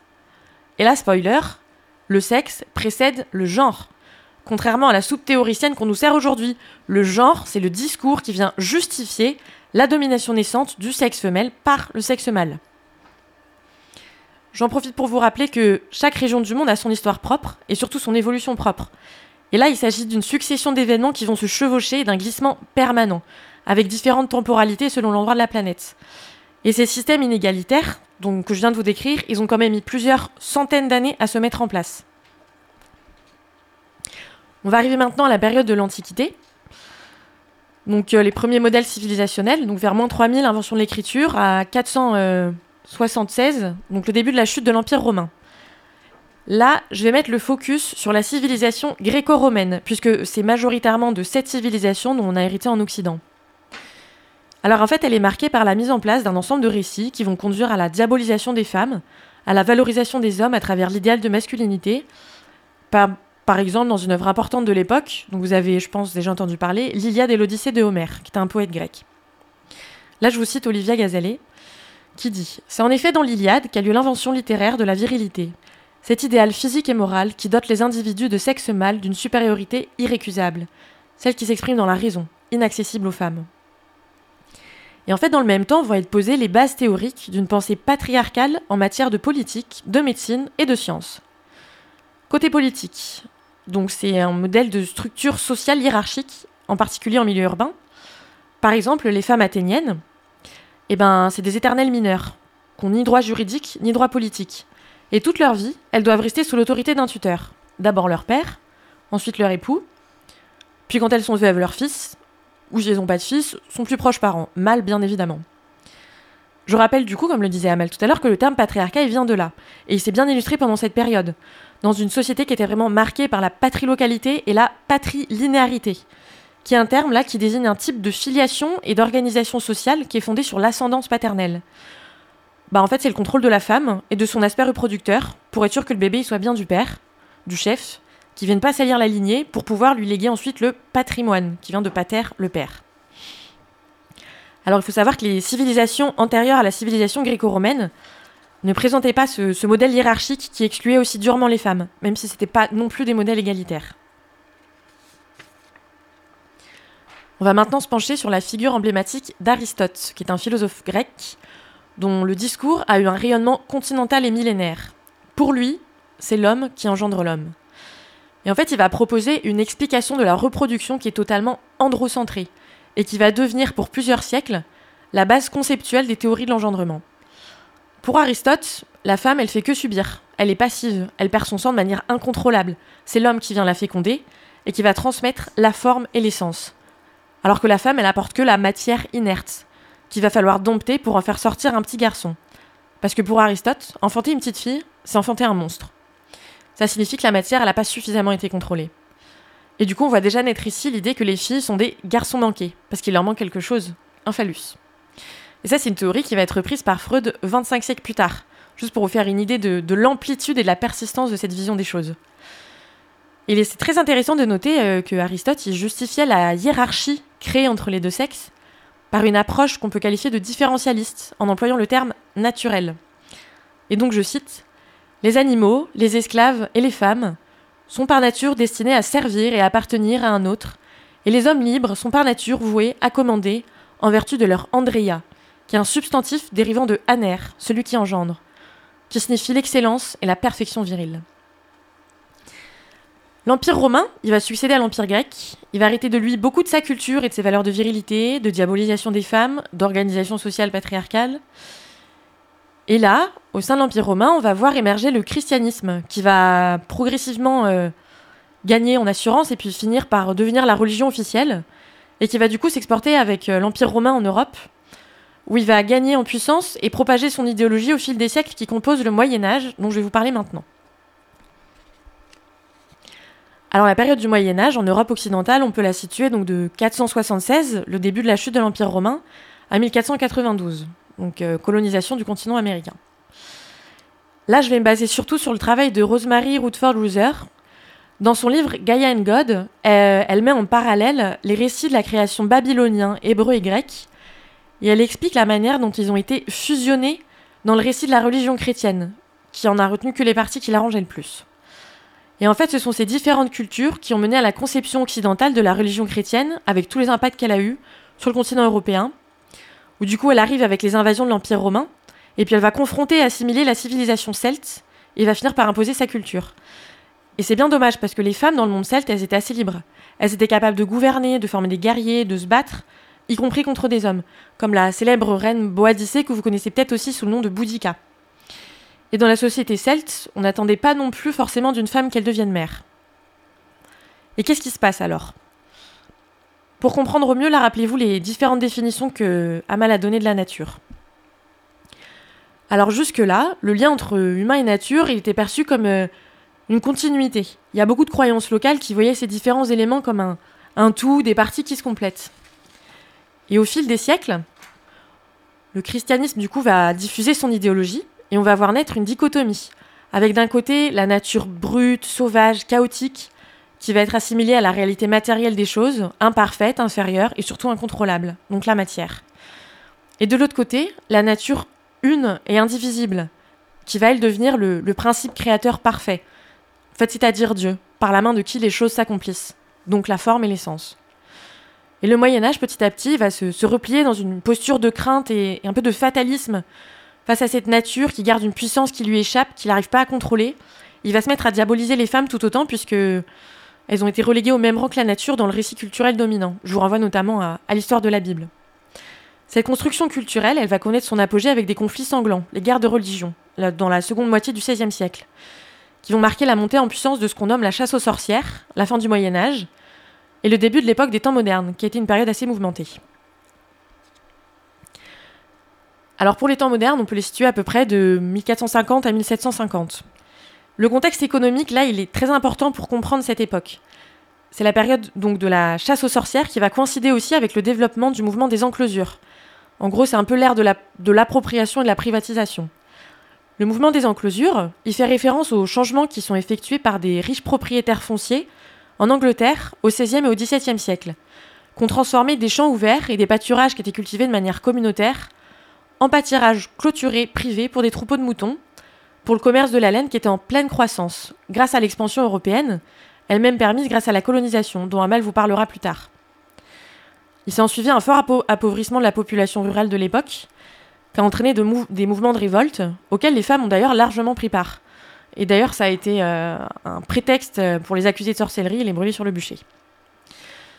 L'histoire des chasses aux sorcières, c'est celle d'un patriarcat qui a fait des femmes qui déviaient de la norme un danger. Donc il va imposer des normes, il va stigmatiser les personnes qui n'y correspondent pas. Et le patriarcat de cette période moderne, il s'appuie sur tous les récits mythologiques et historiques, religieux, mais aussi sur les textes philosophiques et médicaux qui sont hérités de l'Empire gréco-romain et du christianisme. Et c'est cet ordre patriarcal qui va créer la figure de la sorcière. Les éléments théoriques de ces croyances, ils sont relayés massivement grâce aux nouvelles techniques de l'imprimerie. Donc par exemple le Maleus Maleficarum, qui va affirmer que les femmes, à cause de leur faiblesse et de leur infériorité intellectuelle, sont prédisposées à être tentées par le diable. Il faut savoir que la publication de ce livre a accéléré la chasse aux sorcières, 1487. Ou encore, on a aussi les scientifiques et les philosophes de l'époque qui suivent notamment euh, Aristote et qui décrivent le sexe féminin comme un mal manqué qui conjugue l'imbécilité, la faiblesse mentale, et la débilité, donc la faiblesse physique. L'une des croyances était notamment que l'utérus est un démon, qui se déplace dans le corps des femmes, leur faisant perdre le contrôle, c'est-à-dire les rendant hystériques. Hystéra signifiant matrice ou utérus. Et l'hystérie, en fait, ça caractérise aussi bien la folie que la colère des femmes. L'hystérique, en fait, bah, c'est celle qui ne respecte pas les règles de bienséance auxquelles doivent se soumettre les femmes. Et ces règles, elles sont en partie, euh, en grande partie même, dictées par la religion. Et donc toute femme qui sort du rang, qui s'éloigne du rôle que lui aurait donné Dieu, eh ben, c'est forcément une, diablesse. Et puisque l'homme est là pour assurer le contrôle de la femme et de la maisonnée, et donc l'ordre social, et permettre l'agrandissement de l'empire, bah, les femmes capables d'être autonomes, c'est une menace. Et les vieilles femmes notamment, qui vivent plus longtemps que les hommes, qui sont particulièrement visées, avec le motif de s'être débarrassées de leur mari, notamment par l'utilisation de filtres magiques. Et dans les campagnes en particulier, ces vieilles femmes, euh, elles exercent comme guérisseuses, elles possèdent des savoirs qui sont importants pour la gynécologie et l'autonomie médicale des femmes. Et elles vont faire l'objet d'une persécution systématique. Aussi parce que jugées laides à cause de leur vieillesse et donc déchues de leur féminité. Ça vous renvoie à la figure de la sorcière qui est forcément une vieille femme au nez crochu. Et l'héritage aujourd'hui, ben, c'est les normes de beauté, la jeunesse valorisée, l'hétéronormativité, le modèle de la famille patriarcale et nucléaire. Et du coup, il faut voir ces siècles de répression comme euh, l'expression d'un patriarcat qui assoit sa domination et son pouvoir, en particulier sur les campagnes, puisque les centres urbains ils étaient déjà bien sous contrôle. Rappelez-vous ce que je vous ai dit au tout début. La hiérarchie, elle a besoin d'être imposée. Il y a toujours un discours dominant qui vient justifier l'établissement d'une hiérarchie, accompagné d'une répression sanglante. Et là, avant de passer à la suite, j'aimerais faire un focus sur euh, deux personnages fort sympathiques de cette période, donc entre 1560 et 1650. Le premier, c'est Francis Bacon qui lui théorise que ben, la science doit maîtriser la nature et peut pour cela la torturer. Je vous le cite. Comme symboliquement l'utérus des femmes cède au forceps, l'utérus de la nature héberge des secrets qui pourraient lui être arrachés, compris et utilisés pour améliorer la condition humaine. Et ce même homme, ça a été un avocat qui a beaucoup collaboré dans les procès contre des sorcières. Le deuxième, c'est René Descartes, donc la même époque, qui est considéré comme le père de la pensée rationnelle et qui est une figure de référence pour les Lumières et qui dit notamment dans son célèbre discours de la méthode qu'il faut se, je cite, rendre maître et possesseur de la nature. En considérant tous les êtres vivants, à l'exception de l'homme, comme des machines démontables pour être utilisées et étudiées afin d'améliorer la santé humaine. Et donc la science, là, on le voit, elle va contribuer directement à la rationalisation des sociétés occidentales. Il fait aussi partie des personnes qui ont posé les bases de l'idéologie du progrès. On arrive maintenant au siècle des Lumières, donc euh, à la fin de la, période des temps modernes. Donc en gros, euh, le siècle des Lumières, c'est 1715 à 1789. Et les Lumières, c'est un mouvement qui se propose de, promouvoir le rationalisme, l'individualisme, le libéralisme, en réponse euh, notamment à, tout l'obscurantisme croissant et toute la, superstition de l'Église catholique. Et puis aussi un ras-le-bol généralisé du mode de gouvernance de la France, notamment financièrement, parce que le système capitaliste qui s'établissait euh, n'était plus du tout compatible avec une gérance par un roi au pouvoir absolu. La classe émergente des marchands, notamment, a réclamé plus de liberté pour mener son commerce. Deux des figures d'inspiration de l'époque, donc je vous l'ai dit, Descartes pour le rationalisme, et aussi John Locke, qui est l'un des pères fondateurs du libéralisme. Et ce mouvement, il va y être pour beaucoup dans l'idéologie du progrès qui va peu à peu pénétrer la société. Mais le progrès, c'est quoi? C'est une idéologie, qui est présente dès l'Antiquité en fait, mais qui désigne l'évolution progressive d'une société vers un, idéal. Son objectif, c'est d'améliorer la condition humaine, de la rendre meilleure, d'atteindre le bonheur, se libérer des contraintes matérielles du quotidien, des souffrances qui y sont liées. Et en fait, ça évoque beaucoup la promesse du paradis des textes religieux. Ça prône la délivrance. Et pour ça, la société doit se transformer économiquement, mais aussi socialement, et donc culturellement. D'où l'insistance des Lumières et d'autres penseurs sur la nécessité de mettre en place un nouveau système, basé sur le libéralisme, qui est, lui, une doctrine politique qui vise à limiter les pouvoirs de l'État au profit des libertés individuelles. Et vu que tout le monde est tout sous le régime du roi, ça avait du sens et, ça plaisait. Ces deux notions seules, elles vont pas suffire. Et elles vont être renforcées par un autre concept, le scientisme. Donc c'est une position qui est apparue au XIXe siècle, selon laquelle la science expérimentale, c'est la seule source fiable de savoir sur le monde, par opposition aux révélations religieuses, aux superstitions, aux traditions, aux coutumes, mais aussi bah, à toute autre forme de savoir traditionnel qui ne serait pas détenu et dicté par la figure du patriarche, et qui n'irait pas dans le sens de son idéologie. Et en fait, avec cette vision, on bascule de la nature sauvage, celle qui fait peur, qu'on ne peut pas contrôler, à la nature passive, qui est tout entière remise entre les mains des hommes, qui vont clamer que le progrès pour l'humanité, c'est de contrôler la nature. Et comme l'écrit Virginie Maris, je la cite, c'est par la connaissance que l'on contrôle et par le contrôle que l'on améliorera la destinée humaine. Et donc il y a un travail de fond, de changement de valeur culturelle qui est réalisé par tous les idéologues du progrès pour faire accepter une vision mécanisée de la nature, qui serait semblable à une machine, donc à quelque chose de, de froid, sans âme, sans volonté et sans finalité propre. Et ça, ça va aussi être le socle de la médecine, de la médecine moderne occidentale, dont les savoirs, bien évidemment, vont être détenus par les hommes et interdits d'enseignement aux femmes. Et c'est bien pratique pour avoir le contrôle sur leur corps, puisque ben, elles-mêmes, elles seront privées des connaissances qui leur permettent l'autonomie. Elles sont donc dépendantes des hommes. Je vous cite Maria Mies. En fin de compte, elles deviendront entièrement passives, en s'abandonnant aux mains des experts médicaux qui savent tout sur elles et sur l'enfant qu'elles portent. Et là, on en revient donc aux Lumières, et notamment la révolution de 1789, qui a en fait préparé l'exclusion des femmes du politique, et qui a aussi préparé le terrain notamment au Code civil napoléonien qui va enfermer les, les femmes mariées, mineures perpétuelles dans la sphère du privé. Avant, avec les communaux, les femmes, elles pouvaient gérer des terres, elles avaient un minimum d'autonomie. Et après, avec tout le phénomène de la privatisation, le modèle libéral qui est mis en place, ben en fait, elles posaient plus rien. Et même si à la Révolution, elles ont gagné quelques années d'émancipation, elles ont vite été rattrapées par un backlash masculin d'ampleur. Notamment puisque bah, ces fameux révolutionnaires, ils sont imprégnés de la pensée naturaliste des Lumières, qui assigne à chaque sexe un rôle bien distinct. À l'un la sphère publique, à l'autre le royaume domestique. Je vous laisse deviner qui fait quoi. Et donc au XIXe siècle, on entre incontestablement dans l'ère du scientisme et du progrès, tout ça sous l'égide du libéralisme. Mais en réaction directe au rationalisme des modernes et à l'expansion industrielle, il y a un courant qui va émerger, le romantisme. Et en fait, ce courant romantique, il est intimement lié à l'idée de nature, mais c'est une nature bien spécifique, qui est idéalisée et fantasmée, où en fait elle va gagner en grandeur, mais elle perd en altérité. Elle n'est pas pensée pour elle-même sur des modalités qui lui sont propres, mais elle sert d'écran sur lequel projeter les valeurs humaines. Et au-dessus de la fascination romantique pour la nature va en fait planer l'ombre du narcissisme. Et les femmes, par la même volonté, sont ainsi idéalisées et renvoyées à la nature. Et le constat là à poser, c'est qu'au cours des siècles, il a fallu détruire physiquement et assujettir des femmes qui étaient réellement vivantes, fortes et indépendantes, pour que les hommes et la nouvelle classe bourgeoise puissent créer un idéal romantique de féminité. Un idéal où le rôle principal il est joué par la femme fragile, soumise, sentimentale, qui est dépendante de, l'homme protecteur, une femme qui est l'incarnation du monde des sentiments plutôt que de la raison.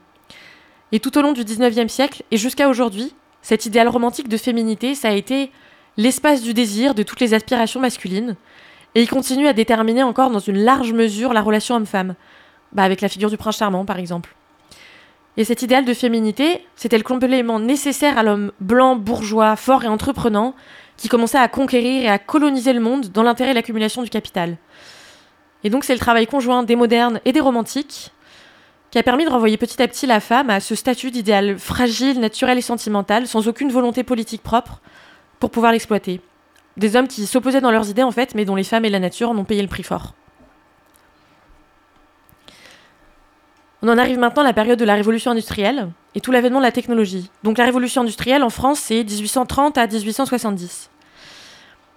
La révolution industrielle, c'est quoi? C'est le processus historique au 19e siècle qui nous a fait basculer d'une société qui était à dominante agraire et artisanale vers une société qui va être commerciale et industrielle. Ça a été un changement euh, assez violent, assez terrible sur une période de temps vraiment courte, et ça a engendré une, une destruction massive d'écosystèmes entiers. Ça a considérablement réduit la qualité de vie des personnes qui étaient contraintes par ce système, et ça a donné un grand coup d'accélérateur à l'écocide. C'est aussi l'émergence du machinisme et de la classe ouvrière qui travaillait dans des conditions euh, franchement inhumaines. Et tout ça, ça s'est fait au nom du profit. Les machines qui vont permettre de se déplacer plus vite, les usines qui permettent de produire des textiles en grande quantité à un prix plus bas, les outils industriels pour transformer les métaux qui vont servir à construire d'autres machines. C'est la classe bourgeoise qui va sortir grande victorieuse de ce, brutal changement d'organisation sociale et qui continue aujourd'hui encore de s'enrichir de plus en plus. Et c'est aussi au nom d'un idéal de liberté et de délivrance par la machine qui nous fait croire que la technologie va nous sauver alors qu'en fait, ben, elle fait que nous rendre de plus en plus dépendantes et nous a privés de toute autonomie alimentaire et matérielle. Je vais vous citer là aussi Maria Mies dans son livre Écoféminisme qu'elle a co-écrit avec Vandana Shiva. Comme jamais auparavant, la femme est objectivée et rendue passive. Dans le patriarcat, elle a toujours été un objet pour les sujets masculins. Mais avec les nouvelles technologies de reproduction, elle n'est plus un unique objet entier, mais une série d'objets qui peuvent être isolés, examinés, recombinés, vendus, loués, ou simplement jetés, comme les ovules qui ne servent pas à l'expérimentation ou à la fécondation. Cela veut dire que l'intégrité de la femme comme personne humaine, comme individu, comme être intégral indivisible, est détruite. C'est la combinaison de l'idéologie de la domination de l'homme sur la nature et les femmes, et de la méthode scientifique d'analyse et de synthèse qui a conduit à la destruction de la femme en tant que personne humaine et à sa vivisection en une masse de matière reproductive. Et on va vous laisser sur ces belles paroles avec une petite pause pour digérer déjà tout ça.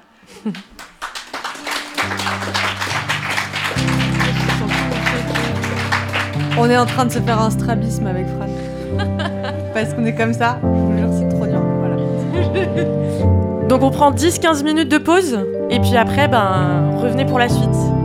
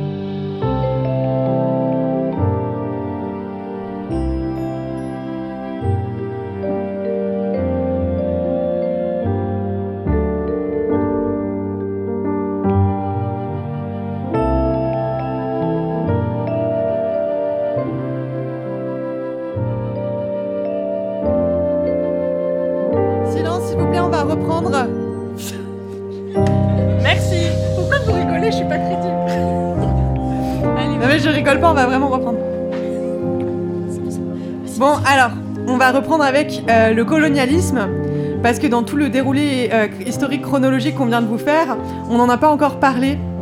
Et en fait, ça a été un phénomène d'une importance cruciale. Et je fais un aparté. Le colonialisme, il est inhérent à toute civilisation et c'est loin d'être un phénomène nouveau. Il existe depuis la naissance de l'agriculture au néolithique. Pour nous, une civilisation, du latin civis, ville, ça désigne le développement de villes qui s'étendent ensuite dans des réseaux complexes pour devenir cité-État, puis État-nation, puis civilisation. Le développement des villes n'est pas nouveau. Comme je viens de le dire, elles naissent au néolithique, au Proche-Orient d'abord, puis en Europe, quand l'agriculture devient de plus en plus adoptée par les groupements humains et qu'elle entraîne une sédentarisation pérenne, nécessitant une hiérarchisation et une planification des habitations. Or, les villes ne sont tout simplement pas écologiquement viables, que ce soit au néolithique comme aujourd'hui. Pour s'agrandir, pour permettre à autant d'humains de vivre si concentrés sur un territoire donné, elle repose sur l'épuisement des ressources alentours et l'asservissement des peuples voisins. On annexe les ressources de leur territoire, et toujours par la violence, on les rend esclaves, ils travaillent dans les mines, dans les champs, etc. On crée une échelle de valeur entre êtres humains pour justifier cette coercition. Les sauvages et les civilisés. C'est le racisme en somme. Et donc c'est ça, le colonialisme. Mais le colonialisme dont on va parler ici se réfère à l'expansion des empires coloniaux. C'est le colonialisme occidental qui a débuté au XVe siècle. Et ça a été une véritable conquête du monde. Il a marqué l'avènement du capitalisme. D'abord, le colonialisme occidental, il a été rendu possible par le développement de techniques au service de la conquête, des instruments de navigation, des compas, la poudre à canon, etc., et par la violence. La violence, elle est justifiée par une doctrine juridique et religieuse d'occupation des territoires sans maître ou non constitués. C'est ce qu'on appelle la doctrine de la découverte. Coloniser, c'est donc déclarer les terres où vivent des peuples indigènes non civilisés, terre vierge, terra nullius.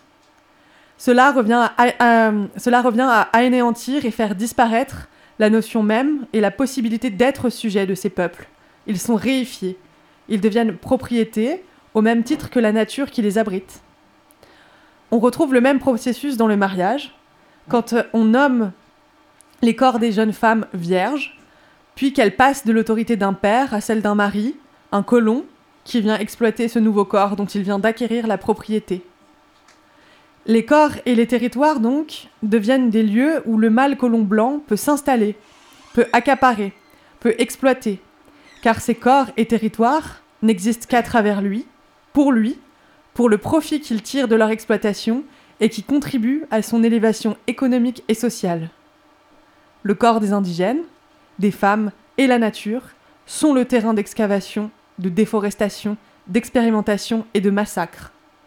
Comme Léopold Ier, qui fait exterminer 14 millions d'hommes et de femmes au Congo, qu'il a annexé comme sa réserve personnelle de chasse, son exploitation privée d'ivoire et de caoutchouc. Comme les colons britanniques, devenus confédérés américains, qui orchestrent l'anéantissement quasi total des peuples amérindiens, comme les pères de la gynécologie, qui viennent expérimenter leurs techniques obstétriques sur le corps des femmes esclaves noires. Ensuite, le colonialisme capitaliste occidental repose sur des mécanismes de subordination interconnectés et qui a des impacts aussi bien sur les peuples colonisés que sur les femmes des territoires colonisateurs, comme l'a montré Fran. J'aimerais toutefois revenir sur quelques points.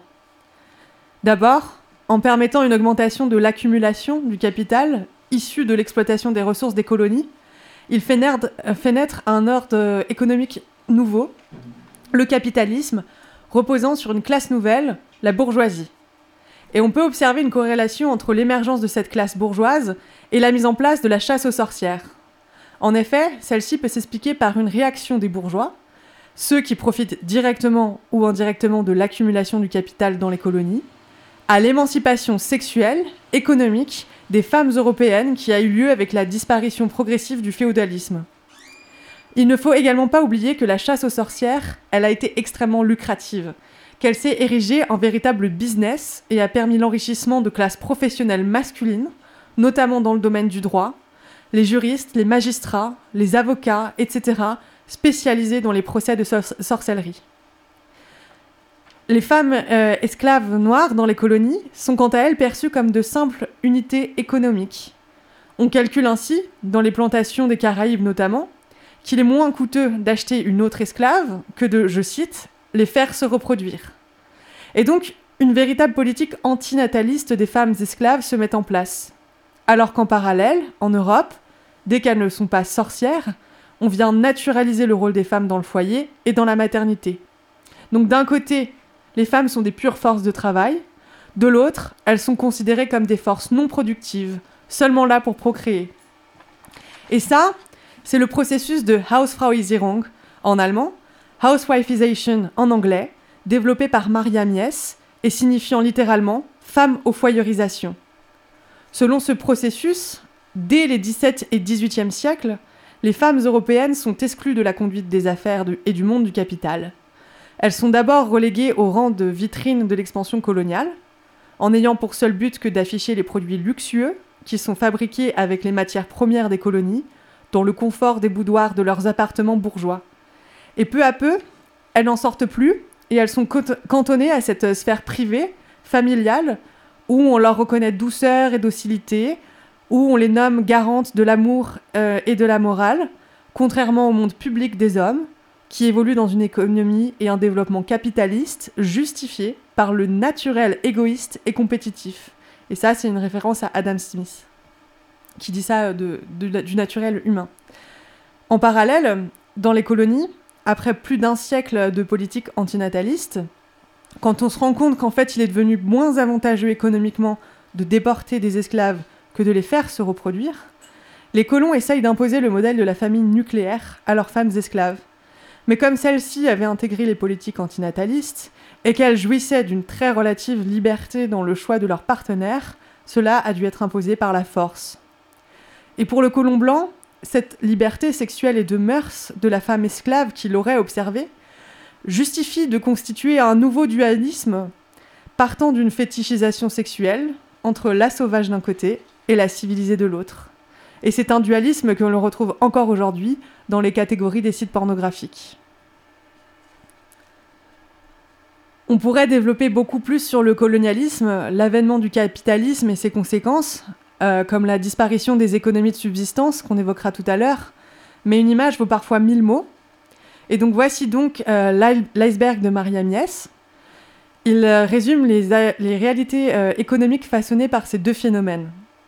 Et pour comprendre cette image, il faut lire l'économie émergée comme étant la partie que l'on pense principale du capitalisme et qui est réduite par les économistes dont Marx a une relation de travail salarié, caractérisée par le versement d'une rémunération.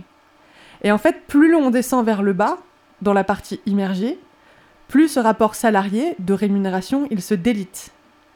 Donc les couches les plus proches de l'économie visible en dépendent encore. Mais tout en bas, juste après les colonies, la nature apparaît comme la chose la plus gratuite sur laquelle domine le capital. À travers cette image et les exemples historiques que j'ai évoqués avant, J'aimerais juste vous montrer comment le colonialisme et le capitalisme reposent sur le travail gratuit des femmes. Les femmes esclaves d'un côté, les femmes au foyer de l'autre. Et que ce principe de gratuité, il se retrouve également dans la nature. Il vient justifier sa domination. Pour le colon et pour le capitaliste, ce qui appartient à la nature est gratuit pour le capital. Dès lors, femmes et nature sont des colonies. Revenons maintenant au XXe siècle. Le XXe siècle connaîtra deux guerres mondiales et la guerre froide, des prétextes magnifiques pour le développement de nouvelles technologies toutes plus aberrantes et destructrices les unes que les autres, mais qui contribueront à rebattre les cartes pour la place des femmes dans la société occidentale. On voit d'abord émerger au début de ce siècle un premier mouvement féministe qui lutte pour le droit de vote. Ce n'est pas ce qu'on appelle un mouvement de libération, mais c'est un mouvement d'égalité des droits. Il s'inscrit dans le cadre du système en place, et plutôt que de chercher à le mettre à terre. Et surtout, l'égalité vise à obtenir les mêmes droits que les hommes, sans jamais remettre en cause la légitimité de leurs droits, comme si le masculin était la référence, et comme si le fait d'atteindre le même rang que l'oppresseur allait permettre aux femmes de s'en émanciper. Dans les années 70, en France, émerge le mouvement de libération des femmes, le MLS, qui a été un des mouvements d'autonomie, d'auto-organisation et de libération de femmes le plus abouti du continent. Les femmes y dénonçaient leur exploitation au sein du foyer et luttaient pour toutes les questions liées aux droits de reproduction, IVG, pilules, charge des enfants. Et c'est dans ce cadre que s'inscrit l'émergence du féminisme matérialiste, qui vise à étudier les conditions matérielles de l'oppression des femmes, les considérant comme une classe sociale exploitée par la classe sociale des hommes. On l'a vu également plus tôt, le XXe siècle, c'est aussi la naissance de l'écoféminisme, à la fin des années 70 et pendant les années 80. Mais tous ces mouvements, ils n'ont pas du tout résisté aux manipulations du capitalisme. Les femmes, elles se sont engouffrées dans les usines, dans les bureaux, etc. Et loin d'être libérées, elles se sont retrouvées avec une double charge mentale. Salariée la journée, maman le soir. Revenons ici sur l'importance de la technologie, qui, à travers le fameux discours progressiste, a su vanter que Moulinex libère la femme, comme si un batteur pouvait libérer les femmes du joug plurimillénaire d'un patriarcat, tout ça pour les faire se rapprocher du statut de confort libéral des hommes. Et comme l'écrit Françoise Daubonne, quelle possession plus totale que celle qui oblige l'opprimé à prendre l'oppresseur pour modèle et à reconduire ce qu'il veut renverser Toujours à propos de la technologie, la fin du XXe siècle voit naître l'expansion des nanotechnologies, qui viendront complètement bouleverser les rapports sociaux et humains au XXIe siècle. Ces nanotechnologies, elles auraient pu rester au stade de fantasme. Après tout, il a existé plein d'innovations qui sont restées lettres mortes parce que trop coûteuses pour l'industrie. Il faut bien comprendre que le développement numérique permis par ces nanotechnologies n'a été rendu possible que par les bas salaires de femmes dans des entreprises délocalisées dans les pays d'Asie du Sud-Est. Parce que s'il avait fallu payer le salaire d'un ouvrier allemand, français ou américain qualifié, alors peut-être que l'iPhone n'aurait pas existé. Toujours du point de vue de technologique, le XXe siècle, c'est aussi l'émergence dans la droite lignée des combats pour les droits reproductifs, des expérimentations chirurgicales sur les corps des femmes, transplantation d'ovaires, FIV, etc. Et donc, on peut dire, euh, comme le dit si bien euh, Maria Mies, qu'au final, ce ne sont pas les femmes qui ont besoin de la technologie, c'est la technologie qui a besoin des femmes. Ça fait seulement 21 ans qu'on est rentré dans le 21e siècle. Avec MeToo en 2017, on a assisté à un retour en flèche du féminisme, qui s'était perdu dans les couloirs des universités depuis les années 90, et ça ne lui avait pas fait beaucoup de bien, puisque c'est là qu'on a vu émerger de manière assez spectaculaire ce qui est parfois appelé la troisième vague féministe et tout le mouvement queer et postmoderne. Historiquement, euh, le postmodernisme est une position intellectuelle qui vient remettre en question les visions du monde associées à la rationalité des Lumières. Donc le postmodernisme est associé au relativisme et à l'accent mis sur l'idéologie dans le maintien euh, du pouvoir économique et politique. En fait, les postmodernes, ils sont sceptiques à l'égard des explications qui prétendent être valables pour tous les groupes et toutes les cultures. Donc en gros, ils remettent en question les discours qui expliquent les oppressions et les hiérarchies. Ce qui distingue fondamentalement le féminisme postmoderne des autres formes du féminisme est l'idée que le sexe, ou du moins le genre, est une construction sociale qui s'opère par le langage. Et cette thèse, elle a été mise en avant par Judith Butler dans son ouvrage publié en 1990, Gender Trouble, qu'on voit à l'écran. Et Butler critique la distinction habituelle entre le sexe, qui ressortirait du biologique, et le genre, qui serait une construction sociale. Selon elle, les objets matériels sont aussi des constructions sociales. Et elle condamne l'idée que le genre, construction sociale, serait toujours créé de la même façon. Comme elle maintient que la subordination des femmes n'a pas une seule cause ni une seule solution, les critiques du féminisme postmoderne en concluent qu'il est dès lors impossible d'avoir une vision claire de l'action à entreprendre. Par ailleurs, Butler elle-même, elle rejette le terme de féminisme postmoderne, qu'elle trouve trop vague pour signifier quelque chose de clair. Donc en gros, on ne peut pas désigner le sujet, on ne peut pas définir le terme, on ne peut pas déterminer d'où et comment est venue l'oppression, on ne peut pas établir de stratégie. Et il faut bien comprendre que cette ligne de pensée, elle a évolué avec le temps, que Butler elle-même ne dit plus du tout la même chose qu'il y a 20 ans, et qu'en plus, ce courant états-unien est venu se mélanger au courant féminisme matérialiste français. Et donc si on associe à cela l'ambiance ultra-libérale du XXIe siècle, et un mouvement féministe récupéré illico par la civilisation capitaliste libérale, eh ben on se retrouve avec un discours du type Mon corps, mon choix, qui prône l'émancipation personnelle en faisant ce qu'on veut de son corps, où on peut transgresser toutes les limites imposées par la culture de la société dans laquelle on est, surtout si ça permet de faire de l'argent avec. On se retrouve avec une défense de la prostitution et de la pornographie, des confusions monstrueuses entre genre et sexe, et plus aucun moyen de nommer correctement l'oppression. Du côté de la nature, alors qu'on assiste à sa destruction de plus en plus euh, systématique, on vient aussi apporter des fausses solutions qui ne viendront jamais résoudre le problème. Les énergies dites renouvelables, qui reposent en réalité sur le même drame humain et le même drame écologique que les énergies fossiles ou nucléaires. L'extractivisme s'intensifie pour la recherche de métaux afin de couvrir la croissance exponentielle des nanotechnologies. La part sauvage du monde rétrécit de jour en jour.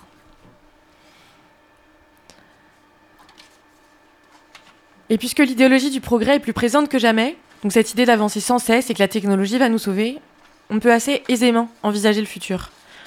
On va vers l'humain augmenté, le dépassement de la condition humaine, fragile et faillible, malade, pour se rapprocher toujours plus de Dieu, du paradis promis, le dépassement de la matérialité biologique de notre corps.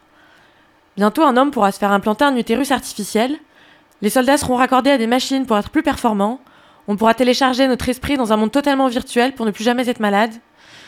Sous prétexte de nous sauver, la technologie en anéantira le reste de la vie sur cette planète, et nous avec. Tous les exemples que je viens de vous citer sont déjà en cours de projet. Et on aura atteint le but final de l'entreprise, commencé avec l'émergence de l'agriculture, la domestication, la privatisation, la marchandisation de la nature, réduite à une masse inerte, n'ayant pour seule finalité que d'être exploitée par l'homme, comme, comme les femmes, une nature qui sera totalement soumise et contrôlée par lui. Le triomphe de la masculinité. C'est chouette.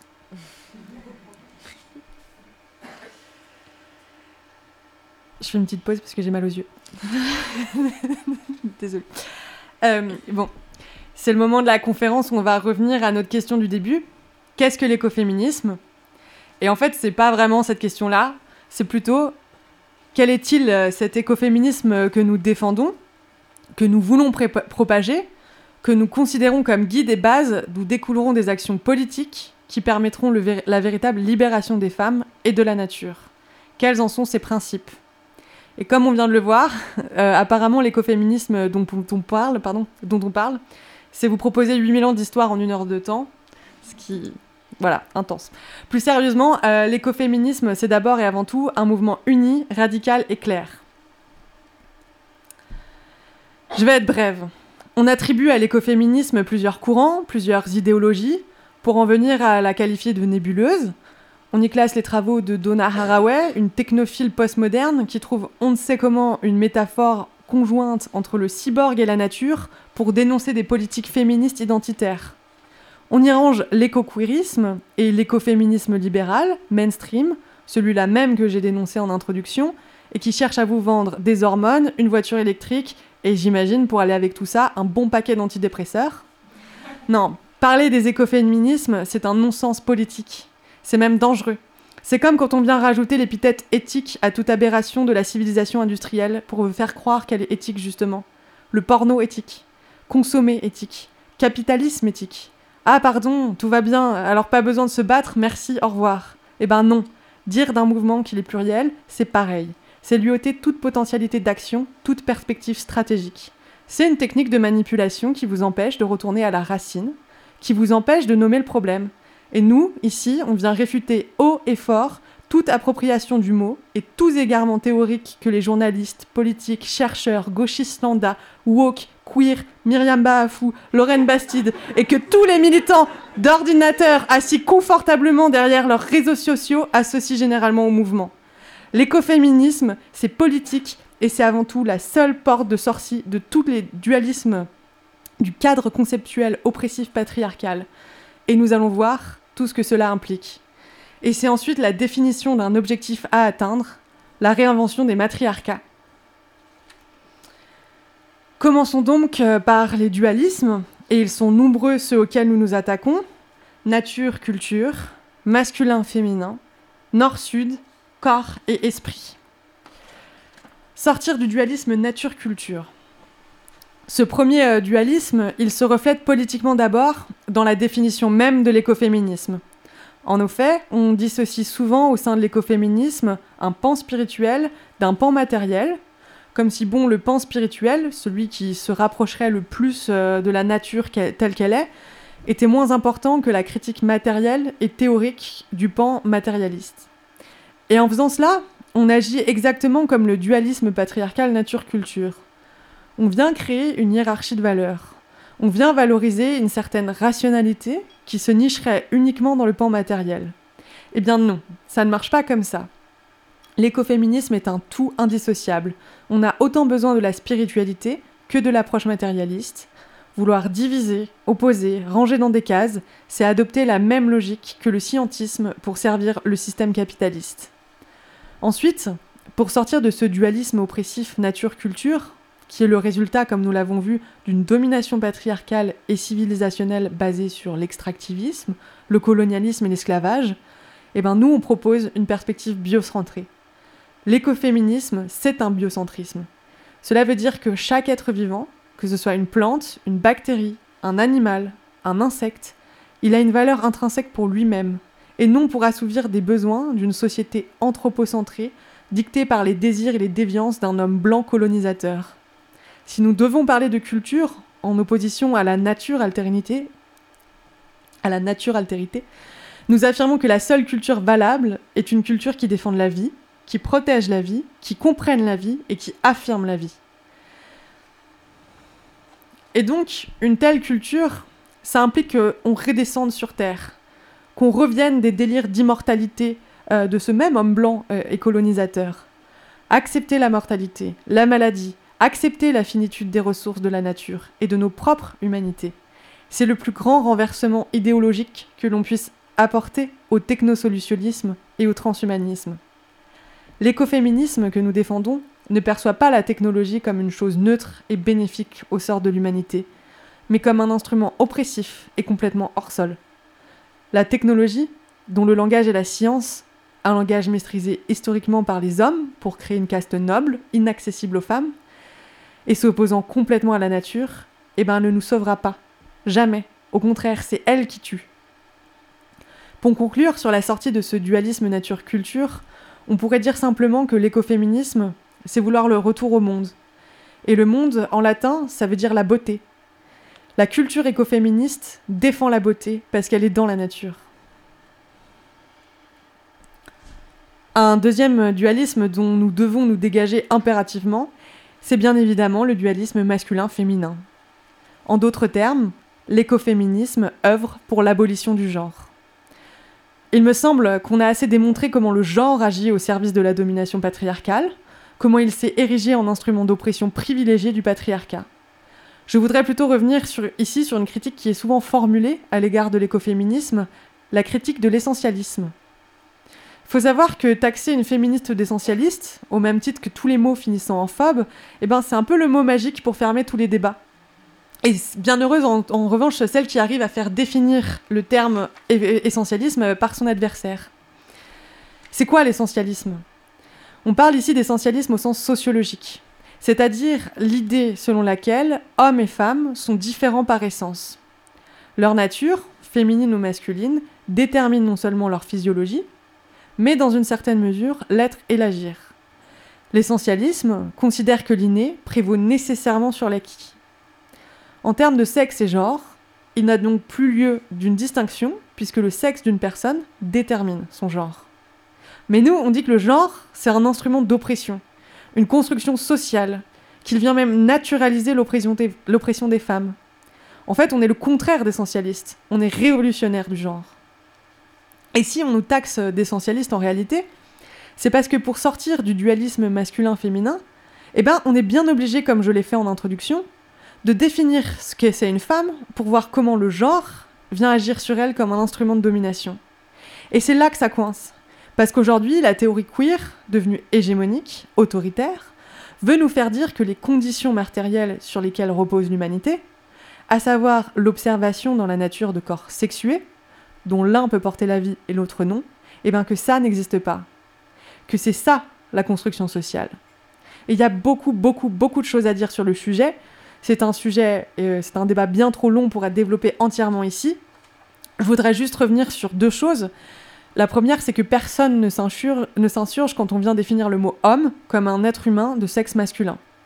Et la seconde, c'est que brandir cette étiquette d'essentialisme dès qu'on se réfère à quelque chose de naturel, dans le sens où c'est quelque chose que l'on peut constater dans la nature, eh ben c'est pas vraiment euh, étonnant dans le monde dans lequel on vit, parce qu'on est en train de détruire la nature, et on la remplace par la culture, qui lui est supérieure hiérarchiquement dans l'échelle des valeurs. Donc revenir au naturel, parler de nature, ça revêt forcément une connotation négative dans un tel système de pensée. La nature, elle est en bas dans la hiérarchie des valeurs. Et on va voir là toute la force des symboliques véhiculées par le langage. Donc pour continuer sur euh, la sortie du dualisme masculin-féminin, et on va pas se le cacher, le gros morceau c'est sortir du masculin. Euh, mais je vous rassure messieurs, on va pas utiliser des sécateurs pour ça. Euh, on, va sortir donc... On... Pardon, désolé. Euh, Oui, non, l'écoféminisme que, nous que nous défendons, lui, euh, ben, propose de détruire totalement la masculinité. Et comme le dit Liarkis, les hommes deviennent vraiment des hommes en transgressant les limites. Les limites sexuelles des femmes et des enfants, les limites culturelles et politiques des peuples indigènes, les limites biologiques des rivières et des forêts, les limites, les limites génétiques des autres espèces et les limites physiques de l'atome lui-même. Nous proposons donc d'abolir toutes les institutions patriarcales que sont les religions, l'État, le langage sexiste, la culture du viol, le droit, le capitalisme, l'impérialisme, l'extractivisme, la science, la civilisation, etc., etc. Et à la place, on propose un genre unique à l'humanité, le care. Le care, ça se traduit en français par politique du quotidien, pour parler du soin de la réalité quotidienne, c'est-à-dire du fait que des gens s'occupent des autres, sans souci, et veillent aussi au fonctionnement courant du monde et de la nature. C'est une activité essentielle qui a été naturalisée, comme on l'a vu tout du long, comme une responsabilité féminine. Et le combat du patriarcat, c'est un combat contre le care, même si paradoxalement, le patriarcapitalisme repose sur cette notion de soin, d'où découle un travail invisible. En effet, euh, l'homme, dans l'expression de sa masculinité, il est en incapacité de démontrer du care, car toutes les valeurs masculines s'y opposent. En revanche, il en bénéficie largement, car toutes les femmes autour de lui prennent soin de lui. Sarah Blaffer-Hardy montre ainsi par exemple comment le patriarcat est venu réduire les possibilités d'expression du care. Avec l'augmentation du nombre d'enfants par femme et le non-respect des cycles lactationnels dont parlait Fran, le temps, c'est-à-dire le care consacré à chaque enfant, il a été réduit. Et il y aurait là l'origine de la violence infantile. À l'heure où le néolibéralisme triomphe et où l'argent est roi, le care demeure délaissé, voire méprisé. Le but de l'écoféminisme est d'élargir la prise de conscience de l'importance du care et de répartir équitablement entre hommes et femmes la responsabilité de ces activités d'attention au bien-être en reconnaissant qu'elles constituent un rouage essentiel de la société. C'est donc en cessant de le reléguer à une éthique féminine et en légitimant son sens social fondamental que le care deviendra un projet politique. Nous considérons donc, toujours dans cette idée de sortir du dualisme masculin-féminin, que ce n'est pas aux femmes de se couper euh, de leur lien avec la nature, de cette volonté de care et de prendre soin des autres et du monde, mais que c'est bel et bien aux hommes de se rapprocher de cet état d'esprit en démantelant la masculinité hégémonique. Et donc cette euh, notion de care, elle amène un troisième dualisme dont l'écoféminisme a pour objet et projet de nous faire sortir, le dualisme économique nord-sud. En fait, on propose une restructuration de l'économie par l'abolition pure et simple du capitalisme et de toutes les formes de colonialisme. En effet, on définit l'éco- l'économie comme la gestion des ressources finies et naturelles qu'une communauté a à ses dispositions dans une localité donnée. Dès lors, l'écoféminisme apparaît comme une véritable perspective de subsistance qui s'intègre dans le règne de la nécessité et qui ne cherche pas à s'en détacher.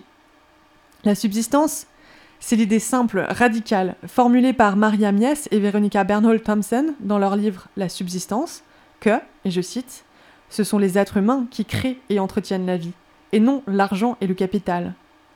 La subsistance, c'est donc un travail pour la vie, par la vie et de ce qui est en vie. La subsistance, elle a existé en Europe et dans le monde occidental jusqu'à la fin de la Seconde Guerre mondiale, et puis le capitalisme patriarcal est venu en éradiquer les dernières miettes.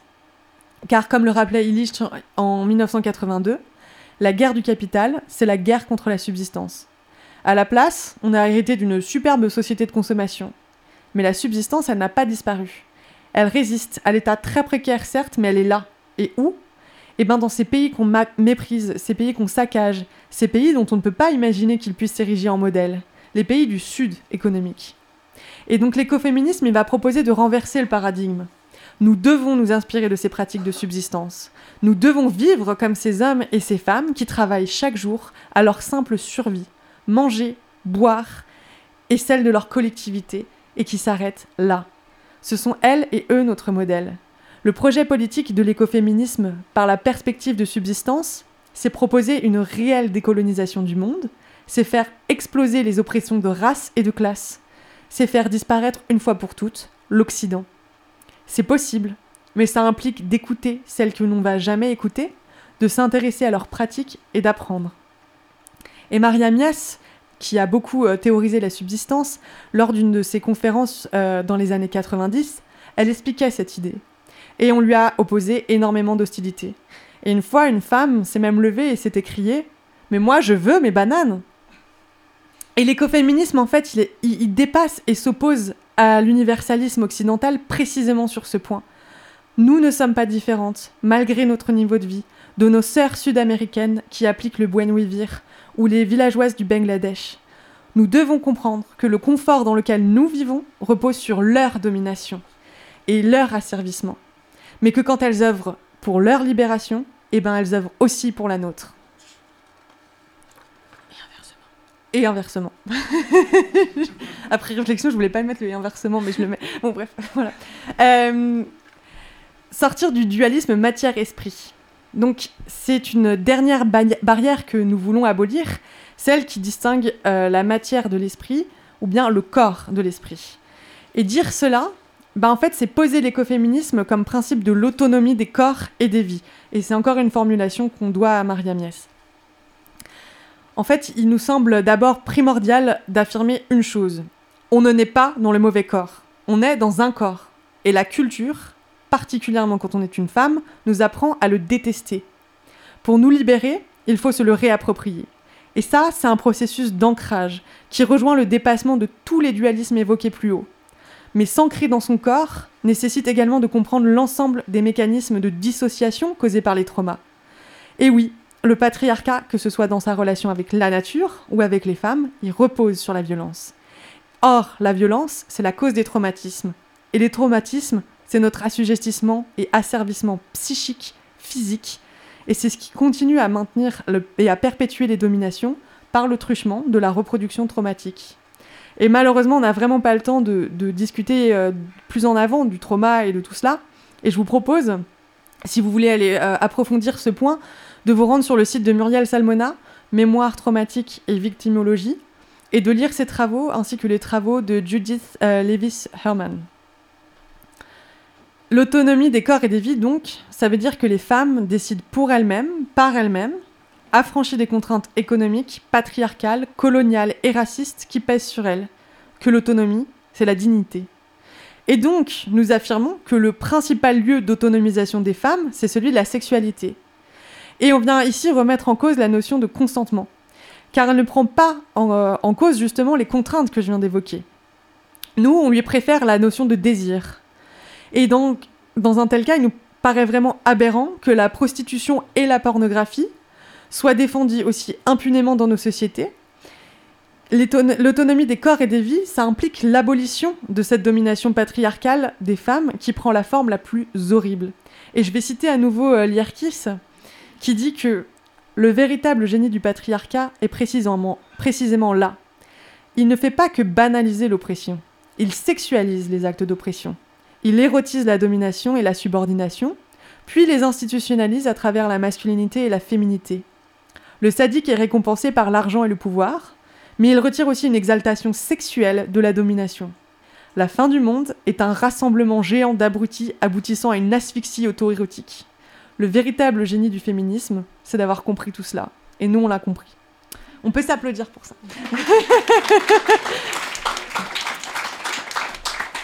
L'autonomisation des corps et des vies, sur le terrain sexuel cette fois-ci, passe par une réappropriation de nos organes sexuels et de nos pratiques gynécologiques ancestrales, incluant l'avortement et le refus de toute intervention technologique sur nos corps à des fins procréatives ou torsionnaires, excision, repassage des seins, etc., mais aussi PMA et GPA. Nous ne sommes ni des ventres à louer, ni des incubateurs de fœtus. Et cela euh, rejoint aussi la perspective de subsistance, le care et la sortie de l'hétéronomie causée par le capitalisme patriarcal. Mais on va réserver ici une place toute particulière à l'enfance, parce que l'autonomisation des vies, cela implique de poursuivre le but naturel de l'humanité, éduquer des enfants pour leur permettre de devenir adultes responsables, qui eux-mêmes éduqueront des enfants responsables, respectueux et protecteurs de la nature qui les entoure. L'écoféminisme a pour vocation de faire lever les barrières sur l'enfance comme une zone de non-droit, de stopper les violences qui produisent des jeunes traumatisés, futurs agresseurs, futurs ou futurs exploités, et d'abolir la famille nucléaire, premier lieu de subordination patriarcale. Et tout ça, ça peut exister sous une forme, une forme que le projet politique écoféministe que nous défendons érige comme but à atteindre. L'instauration de sociétés matriarcales comme alternative à la civilisation patriarcale. Euh, à chaque fois qu'on discute des alternatives et de tous ces thèmes, euh, moi, on me demande toujours euh, mais qu'est-ce qu'il faut faire alors Qu'est-ce qu'on fait à la place On va retourner à vivre à la bougie? Oui, enfin, c'est pas une mauvaise chose, hein. mais ce n'est pas suffisant. les alternatives proposées à notre civilisation, telles que le biorégionalisme ou encore le municipalisme libertaire de Murray Bookchin, eh ben, ne nous satisfont pas entièrement parce qu'elle n'implique pas une réelle décolonisation patriarcale des sociétés et des comportements. Tout du moins, c'est pas à l'ordre principal du jour. Mais si des expériences de terrain, comme au Rojava, ont pu démontrer une réinvention plus féministe du municipalisme libertaire. Pardon, j'ai foiré la phrase là. J'arrive au moment où je fatigue. Euh, donc non, y a, voilà, au Rojava, ils ont tenté des trucs féministes avec le, le municipalisme libertaire, mais c'est pas encore ça. C'est grâce aux travaux de l'anthropologue Heide Göttner-Abendroth que l'écoféminisme a trouvé l'aboutissement de son projet politique. Contrairement au patriarcat, le matriarcat ne repose pas sur une logique étymologique de domination. L'arché, dont on parlait en introduction, est employé ici uniquement en référence au commencement, à l'origine. Il n'y a pas d'idée de pouvoir ou de commandement, de commandement. Au commencement du matriarcat, donc, il y a la mère. Et la mère symbolise la vie. La société est organisée autour d'elle, en matriclant dans lesquels vivent tous les membres issus de cette matrilinéarité. L'homme, c'est une figure éducative et de soins. On se réfère à lui comme le frère de la mère. Et cette idée, elle va à l'encontre de la famille nucléaire qui se resserre sur un couple et ses enfants, et où le père détient l'autorité. Dans une société matriarcale, à l'inverse, le mariage n'existe pas, les relations amoureuses sont égalitaires et libres dans le sens où elles sont choisies. L'homme vient visiter le soir son amoureuse chez elle, et puis rentre la journée dans son propre matriclan pour s'occuper des siens et des siennes. Le frère de la mère est responsable des enfants de sa sœur, pas de ses enfants biologiques. Donc si la relation amoureuse elle prend fin, eh ben il n'y a pas de divorce, pas de séparation des biens et pas de partage des enfants. Les sociétés matriarcales sont des sociétés égalitaires. Elles sont basées sur la subsistance, le soin intergénérationnel, l'aspect sacré de la vie et de la nature. La propriété privée n'y existe pas. La prise de décision est locale et basée sur le consensus et le partage. Et aujourd'hui, il existe une poignée de matriarcats qui ont réussi à survivre au processus civilisationnel.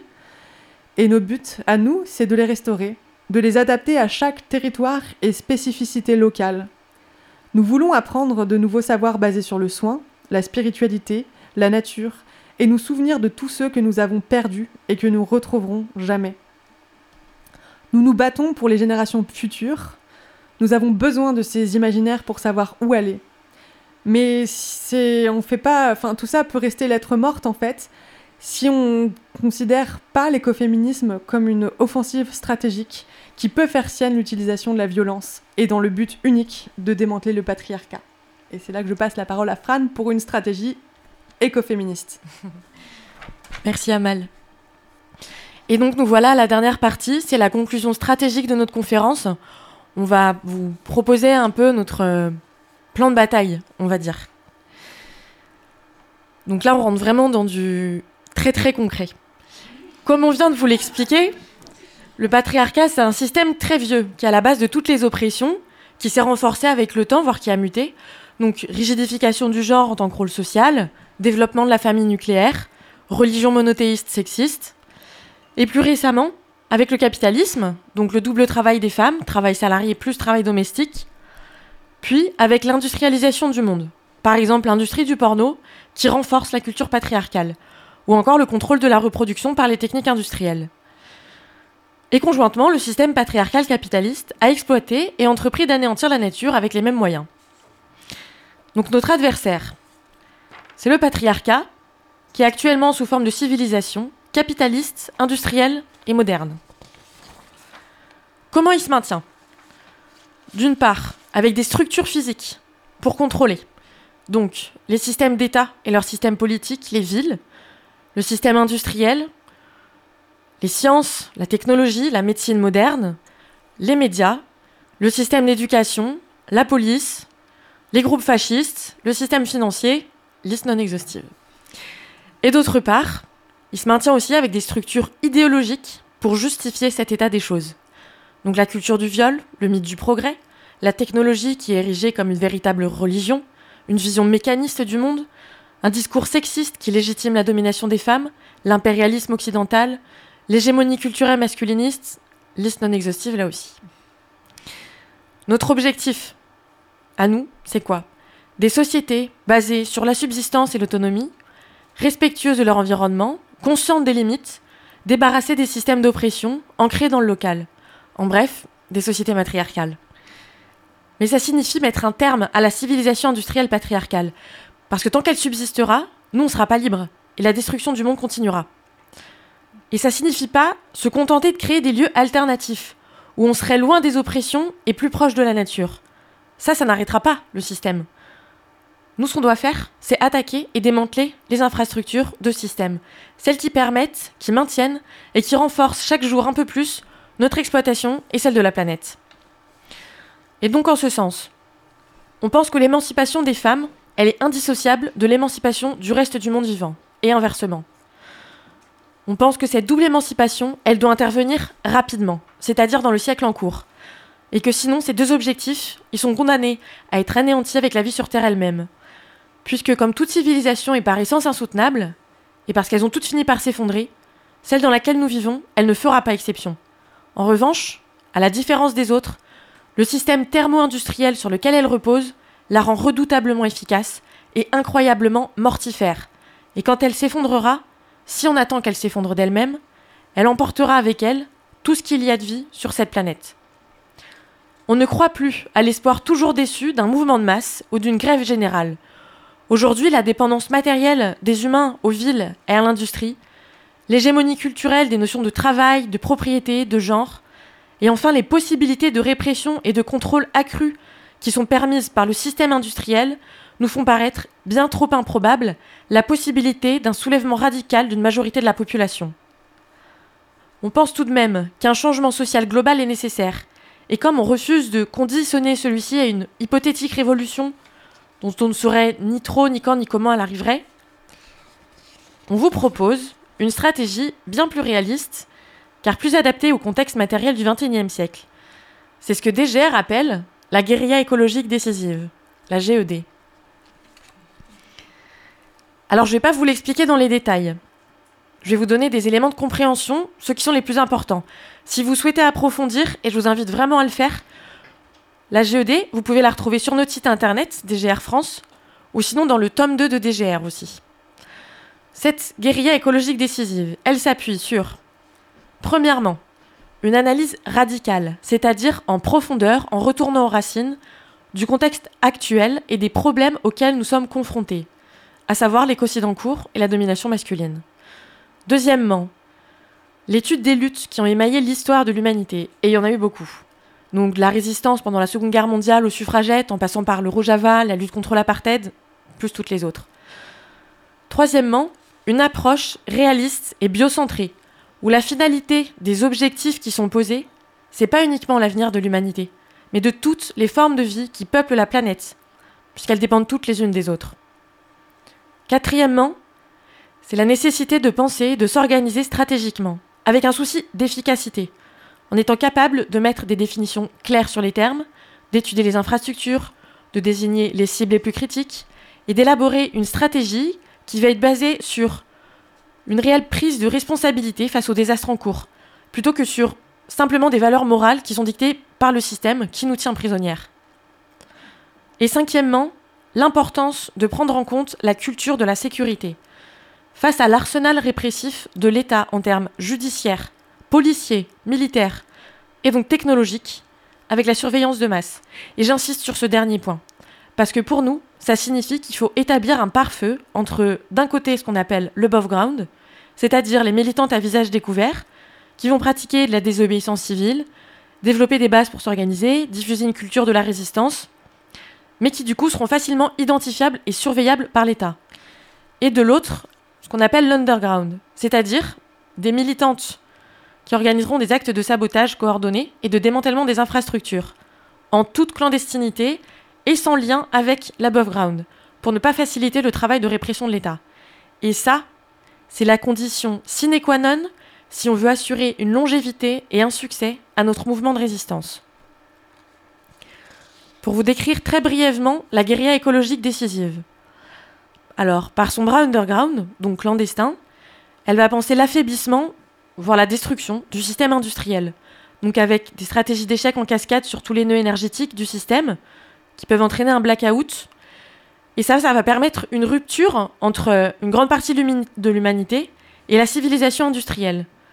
Donc matériellement, ça signifie un exode des villes et une autonomisation des populations vis-à-vis des industries. Donc on retrouve en autonomie. Culturellement, ça va être une facilité à la remise en question du travail, la propriété privée et de toutes les structures domestiques genrées. Pour nous, cette destruction du système industriel, elle va renforcer et elle va même rendre possible un mouvement révolutionnaire féministe par tous les apports qu'elle représente pour les femmes en particulier. Avec un fort affaiblissement du contrôle des corps, donc sans énergie, on va être face à une déroute de la médecine industrielle patriarcale et à une ouverture réelle pour l'autonomisation médicale des femmes. Avec un fort affaiblissement de la propagande patriarcale, parce que sans énergie, on verra une déroute des médias sexistes, de l'industrie du porno, et une ouverture à la disparition de la culture du viol que ça soutenait. Et enfin, avec un fort affaiblissement de la répression patriarcale, parce que sans énergie, il y aurait une déroute de la supériorité technique de l'État qui aujourd'hui est policier, de tous les groupes fascistes et masculinistes, et une ouverture aux, organisations féministes durables. Et par son bras above ground, donc à visage découvert, dont DGR fait partie en tant qu'organisation, la GED va penser le développement d'un mouvement révolutionnaire écoféministe qui va être capable de mobiliser suffisamment largement pour porter le coup de grâce à la civilisation et au patriarcat au moment opportun, c'est-à-dire lors d'un affaiblissement suffisamment conséquent du système industriel grâce au travail de l'underground. Ce mouvement révolutionnaire féministe, il va pouvoir s'appuyer sur les failles matérielles et culturelles de la civilisation patriarcale, qui seront mises en lumière par l'effondrement du système industriel, pour aider les populations à sortir de leur dépendance à la civilisation et au patriarcat. Alors, matériellement, avec la réorganisation des rapports de force et des modes de vie, donc un exode urbain, une réorganisation des vies et des tâches de manière collective, des organisations paysannes communautaires, un partage des ressources, des savoirs, des compétences, et puis culturellement, avec la création d'une culture écoféministe radicale, qui serait biocentrée, axée sur le care, consciente des limites et avec des garde-fous pour bloquer toute émergence de nouvelles formes de domination et pouvoir maintenir l'égalité. Chouette programme. C'est du lourd. Euh, c'est donc euh, l'écoféminisme que l'on vous propose, celui que l'on souhaite que vous approfondissiez pour mieux le propager ensuite. Et en fait, il y a là quelque chose de très beau, euh, l'idée d'une transmission. Et tout ce que nous vous avons dit, nous l'avons tiré de l'œuvre de femmes incroyables et nous y avons mêlé nos propres réflexions afin d'édifier une culture de résistance fondamentale. Nous avons ainsi exposé notre manifeste écoféministe dans le but de vous inspirer à combattre, de vous faire comprendre la nécessité de nous structurer, de développer une stratégie de dépasser les hostilités horizontales qui gangrènent que trop les milieux militants et en, général et féministes en particulier. Cela implique de renverser des millénaires de subordination intériorisée. Et c'est pour cela aussi qu'on a voulu faire cette conférence, pour bousculer cette illusion de la permanence de tous les produits, qu'ils soient idéologiques ou matériels, de la civilisation patriarcale. Comme si l'herbe, elle ne continuait pas de pousser sous l'asphalte, comme si le béton des infrastructures ne s'effritait pas déjà de lui-même avant même qu'on vienne le détruire, ou comme si la colère des femmes ne pouvait pas démanteler cette culture mortifère. Merci pour votre écoute.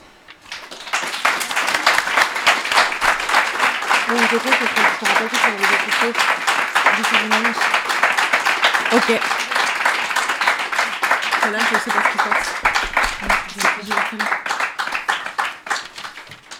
sais pas si le micro fonctionne encore. Merci à toutes et à tous. Et j'en profite pour vous dire que du coup, euh, la résistance et l'organisation de la résistance, ça commence maintenant. Euh, je voudrais vous demander d'aller, si vous pouvez, mettre des avis positifs euh, sur la page qui est en train d'être actuellement attaquée par les queers. Voilà, si ça peut vous aider. Merci de soutenir l'organisation de la résistance féministe.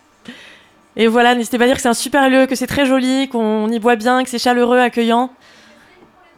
Et que c'est safe pour les femmes. Et, du coup, on va en profiter pour euh, faire un temps d'échange à- avec vous, cher public, de questions-réponses. Euh, en parallèle, si vous voulez aller euh, prendre un verre, euh, aller consulter la table qu'on a derrière où il y a plein de, de brochures, de livres euh, pour, euh, pour continuer d'approfondir ce sujet, et ben voilà, c'est le moment. Donc, euh, on va faire passer un micro et notre super chef de la technique, Lorenzo de Floraison, est à l'œuvre. Et merci vraiment pour votre écoute. Merci beaucoup, ouais. Alors, si on peut prendre une première question, n'hésitez pas. On va te passer un micro. Mais euh, pardon pour euh, mon. euh, je- suis un peu inculte, on va dire. Je sais pas, vous m'entendez pas là, si? Ok, peu importe. Et du coup, euh, je, je suis largement d'accord, évidemment, mais il y a peut-être un petit point sur la science qui me. Je pense que la science, quand même, il y a quelque chose de très beau dans la science. Moi, j'ai fait une thèse en biologie végétale, en, c'était de la biologie fondamentale, donc il n'y a pas d'appliqué derrière. on va pas faire des OGM pour détruire la nature derrière, il n'y a pas de ça.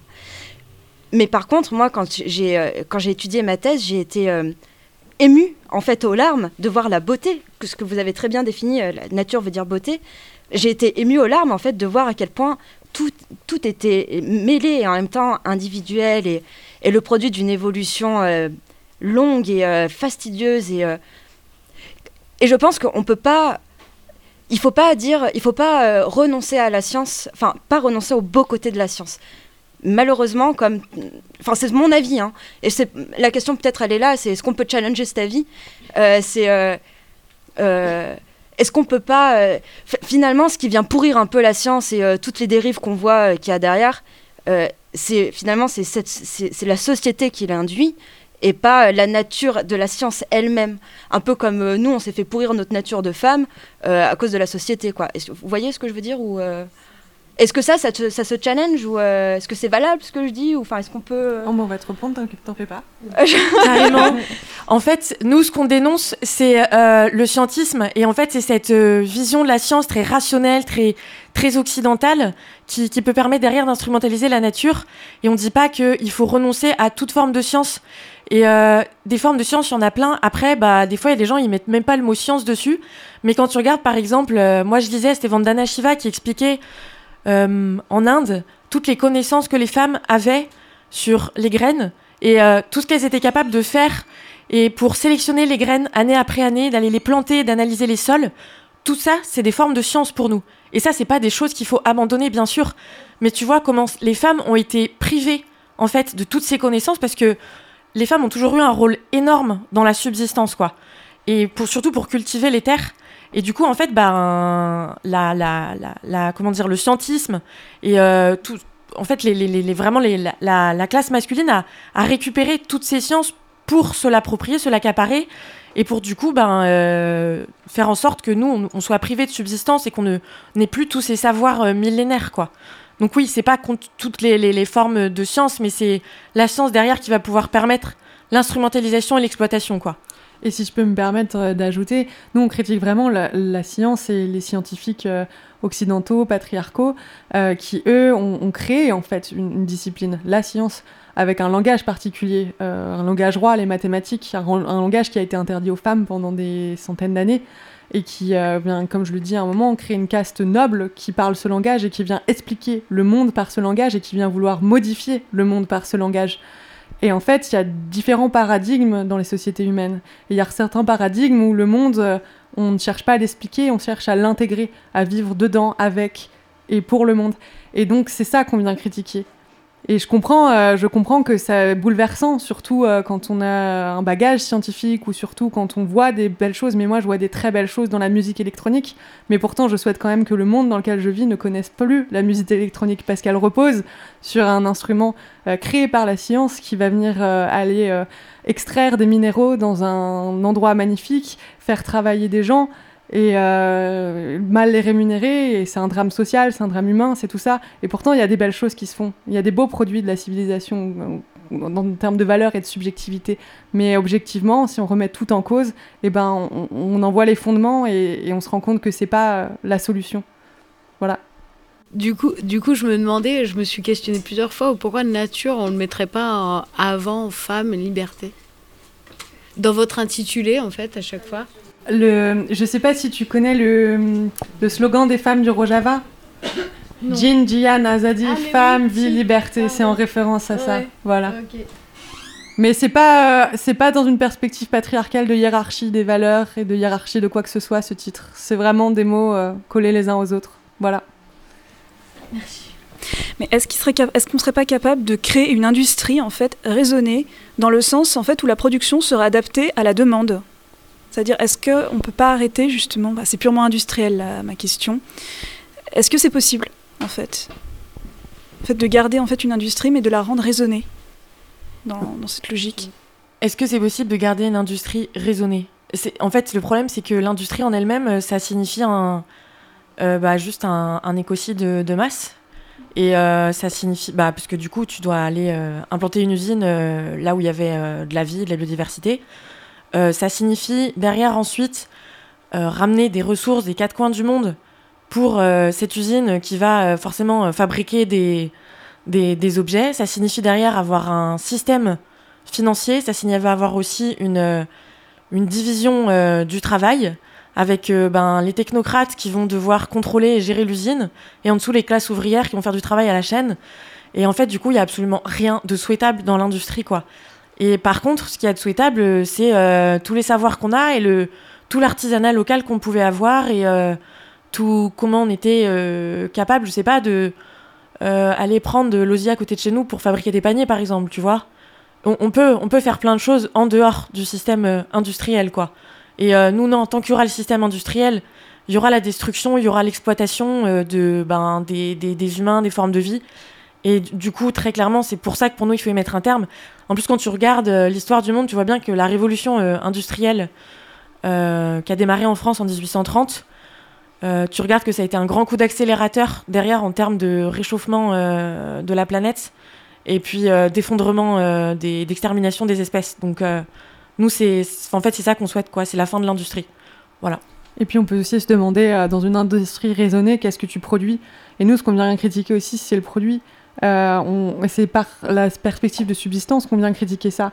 On, a besoin en fait de vivre simplement pour respecter la planète, pour respecter les autres animaux et les autres plantes qui vivent euh, dans ce monde et pour qu'il y ait un, système d'équilibre et d'échange normal entre euh, elles et nous.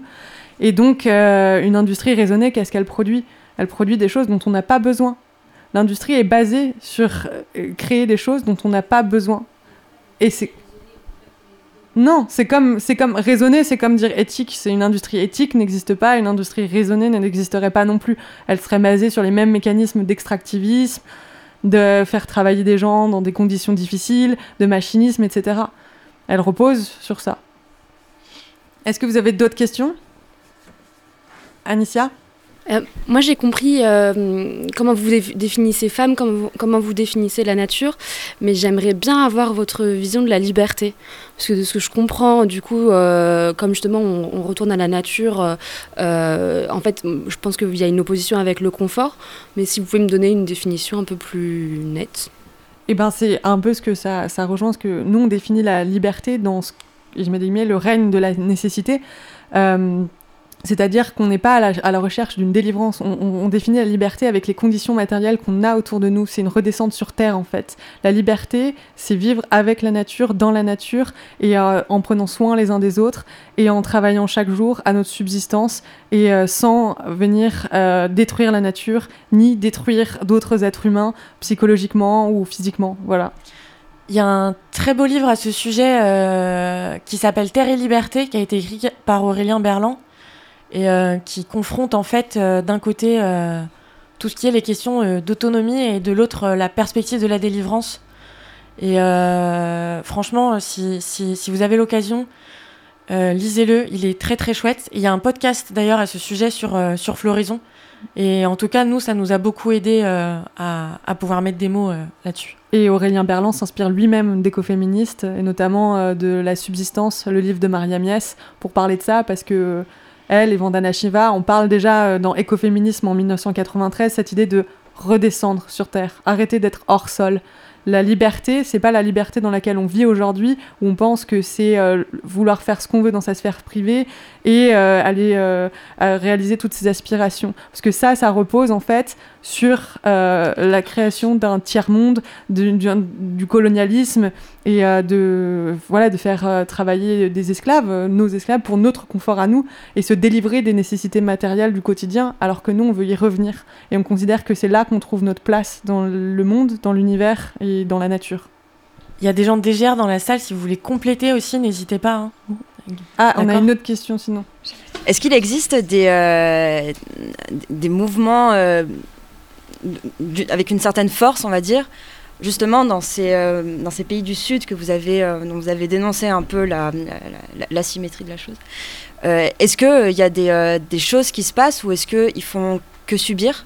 Et ou alors est-ce que si ça se passe à l'échelle extrêmement locale ou est-ce que enfin comment ça se passe en fait? Je, je sais pas Bah, on peut citer des, des exemples. Moi, j'ai. Alors, avec le, projet politique et toute la stratégie là qu'on vient de, vous dévoiler, euh, non, il n'y en a pas. Mais par contre, oui, il y a des formes de résistance localement.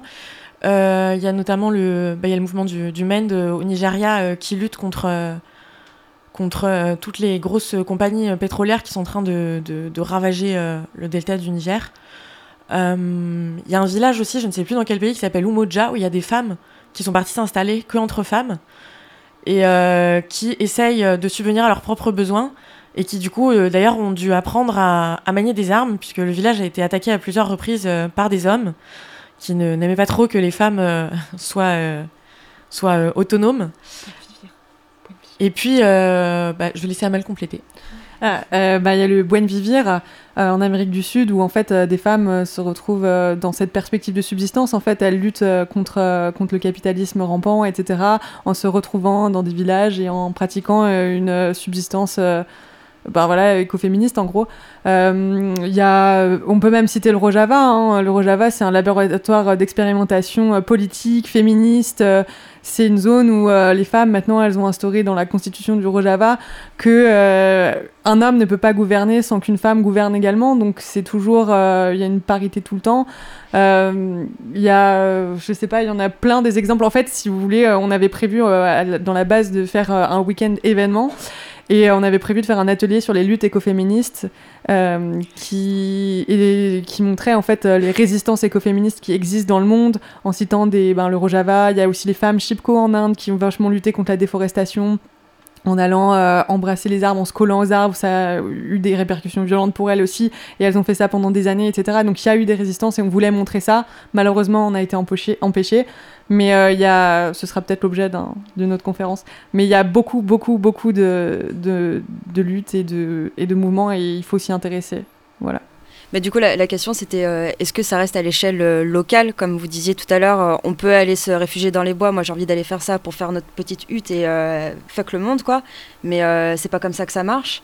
Et donc, est-ce que c'est ces, initiatives qu'il y a plutôt, plutôt dans le, bah, dans le bas monde, quoi Est-ce que est-ce qu'elles sont locales ou est-ce que justement elles arrivent à se diffuser, quoi? Est-ce que on peut nous y prendre part ou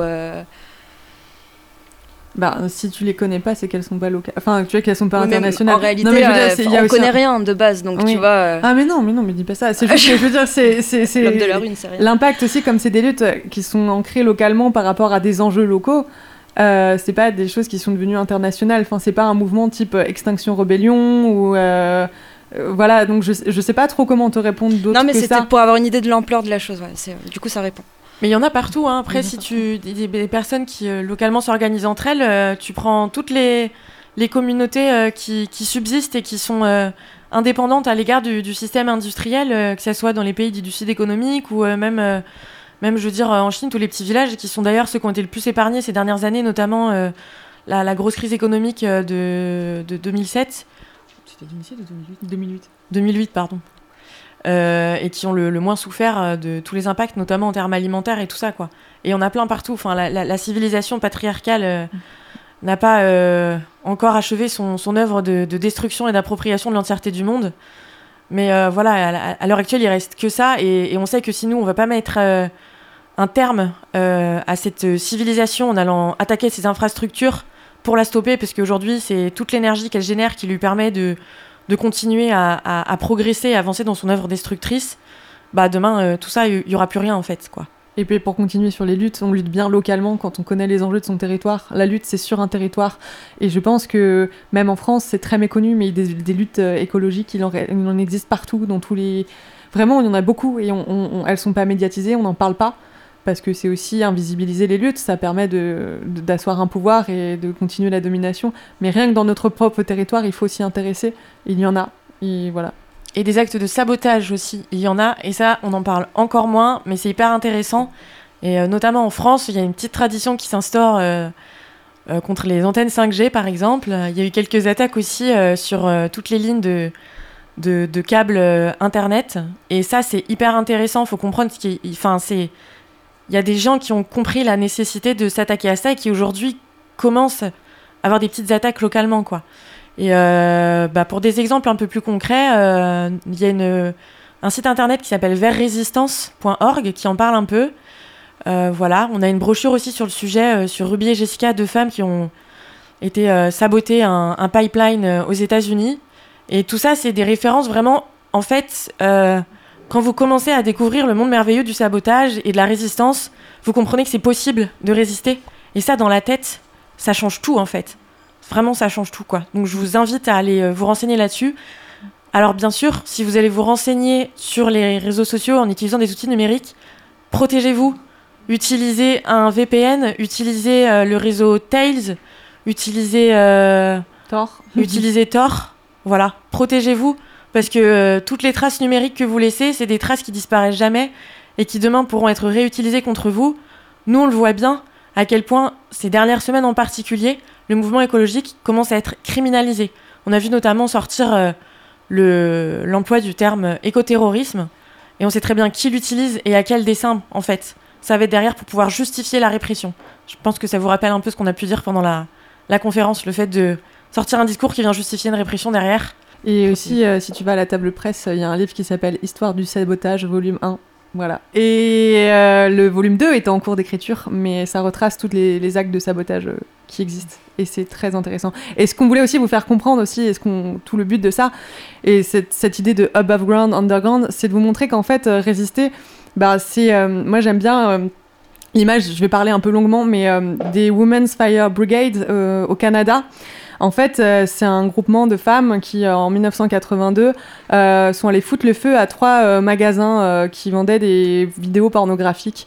Des vidéos notamment qui étaient illégales, de un, parce qu'elles étaient piratées de vidéos américaines, et deux, il a été prouvé, alors déjà que la pornographie est une horreur, mais il a été prouvé que dans ces vidéos, on y voyait des enfants et des viols réels, bien que la pornographie est un viol filmé, bref. Et donc... ces femmes-là, elles sont allées brûler euh, trois magasins euh, qui vendaient ces vidéos. Et euh, la population locale a plutôt bien accueilli cette violence. Et pourquoi? C'est parce qu'en amont, pendant un an, il y a une très très forte mobilisation des féministes dans la localité qui sont allées lutter tous les jours devant les magasins, qui ont fait de la sensibilisation, qui ont permis de, faire émerger une conscientisation une conscience du problème euh, par euh, les, les habitants alentours. Et quand les magasins ont été brûlés, ben, en fait, cette réception de la violence, elle n'a pas été euh, catastrophique. Il n'y a personne qui, a, qui s'en est vraiment profondément insurgé. Et c'est ça, en fait, ce qu'on veut faire comprendre. C'est que nous, ici, on vient faire de la culture de résistance, on vient propager euh, et transmettre cette culture, mais que derrière, on, on souhaite qu'un jour inciter des personnes à, à- à- de leur côté, clandestinement, imaginer des, des moyens d'abattre et de démanteler les infrastructures. Voilà. Et c'est ça qui est important dans cette manière de lutter, c'est de dissocier les deux, de créer un parfait entre les deux, mais euh, d'avoir les deux qui travaillent de concert. Euh, je voulais juste, je sais pas si ça marche d'ailleurs. C'est pour enregistrer. Ah oui, d'accord. Euh, donc c'est juste pour savoir si vous pouvez nous donner euh, peut-être quelques références de livres hors du coup euh, les livres euh, des éditions livres ou des GR. Euh, J'ai pas quelques livres concernant l'écoféminisme euh, que vous pourriez nous donner euh, en priorité à lire ou voilà. Alors, on a en fait, on a mal travaillé. Euh, on avait prévu de faire un livret de notre bibliographie principale avec articles, podcasts, vidéos, livres. Et malheureusement, on a préféré boire du gin hier soir. Non, je déconne. Euh, non, mais on s'amuse aussi dans la résistance, faut pas croire. Euh, non, mais du coup, euh, en fait, ça- ce qu'on va faire, c'est qu'on va récupérer euh, toutes les personnes qui le souhaitent, euh, vos adresses mail, et on va vous l'envoyer au format PDF. Voilà. Si ça vous va.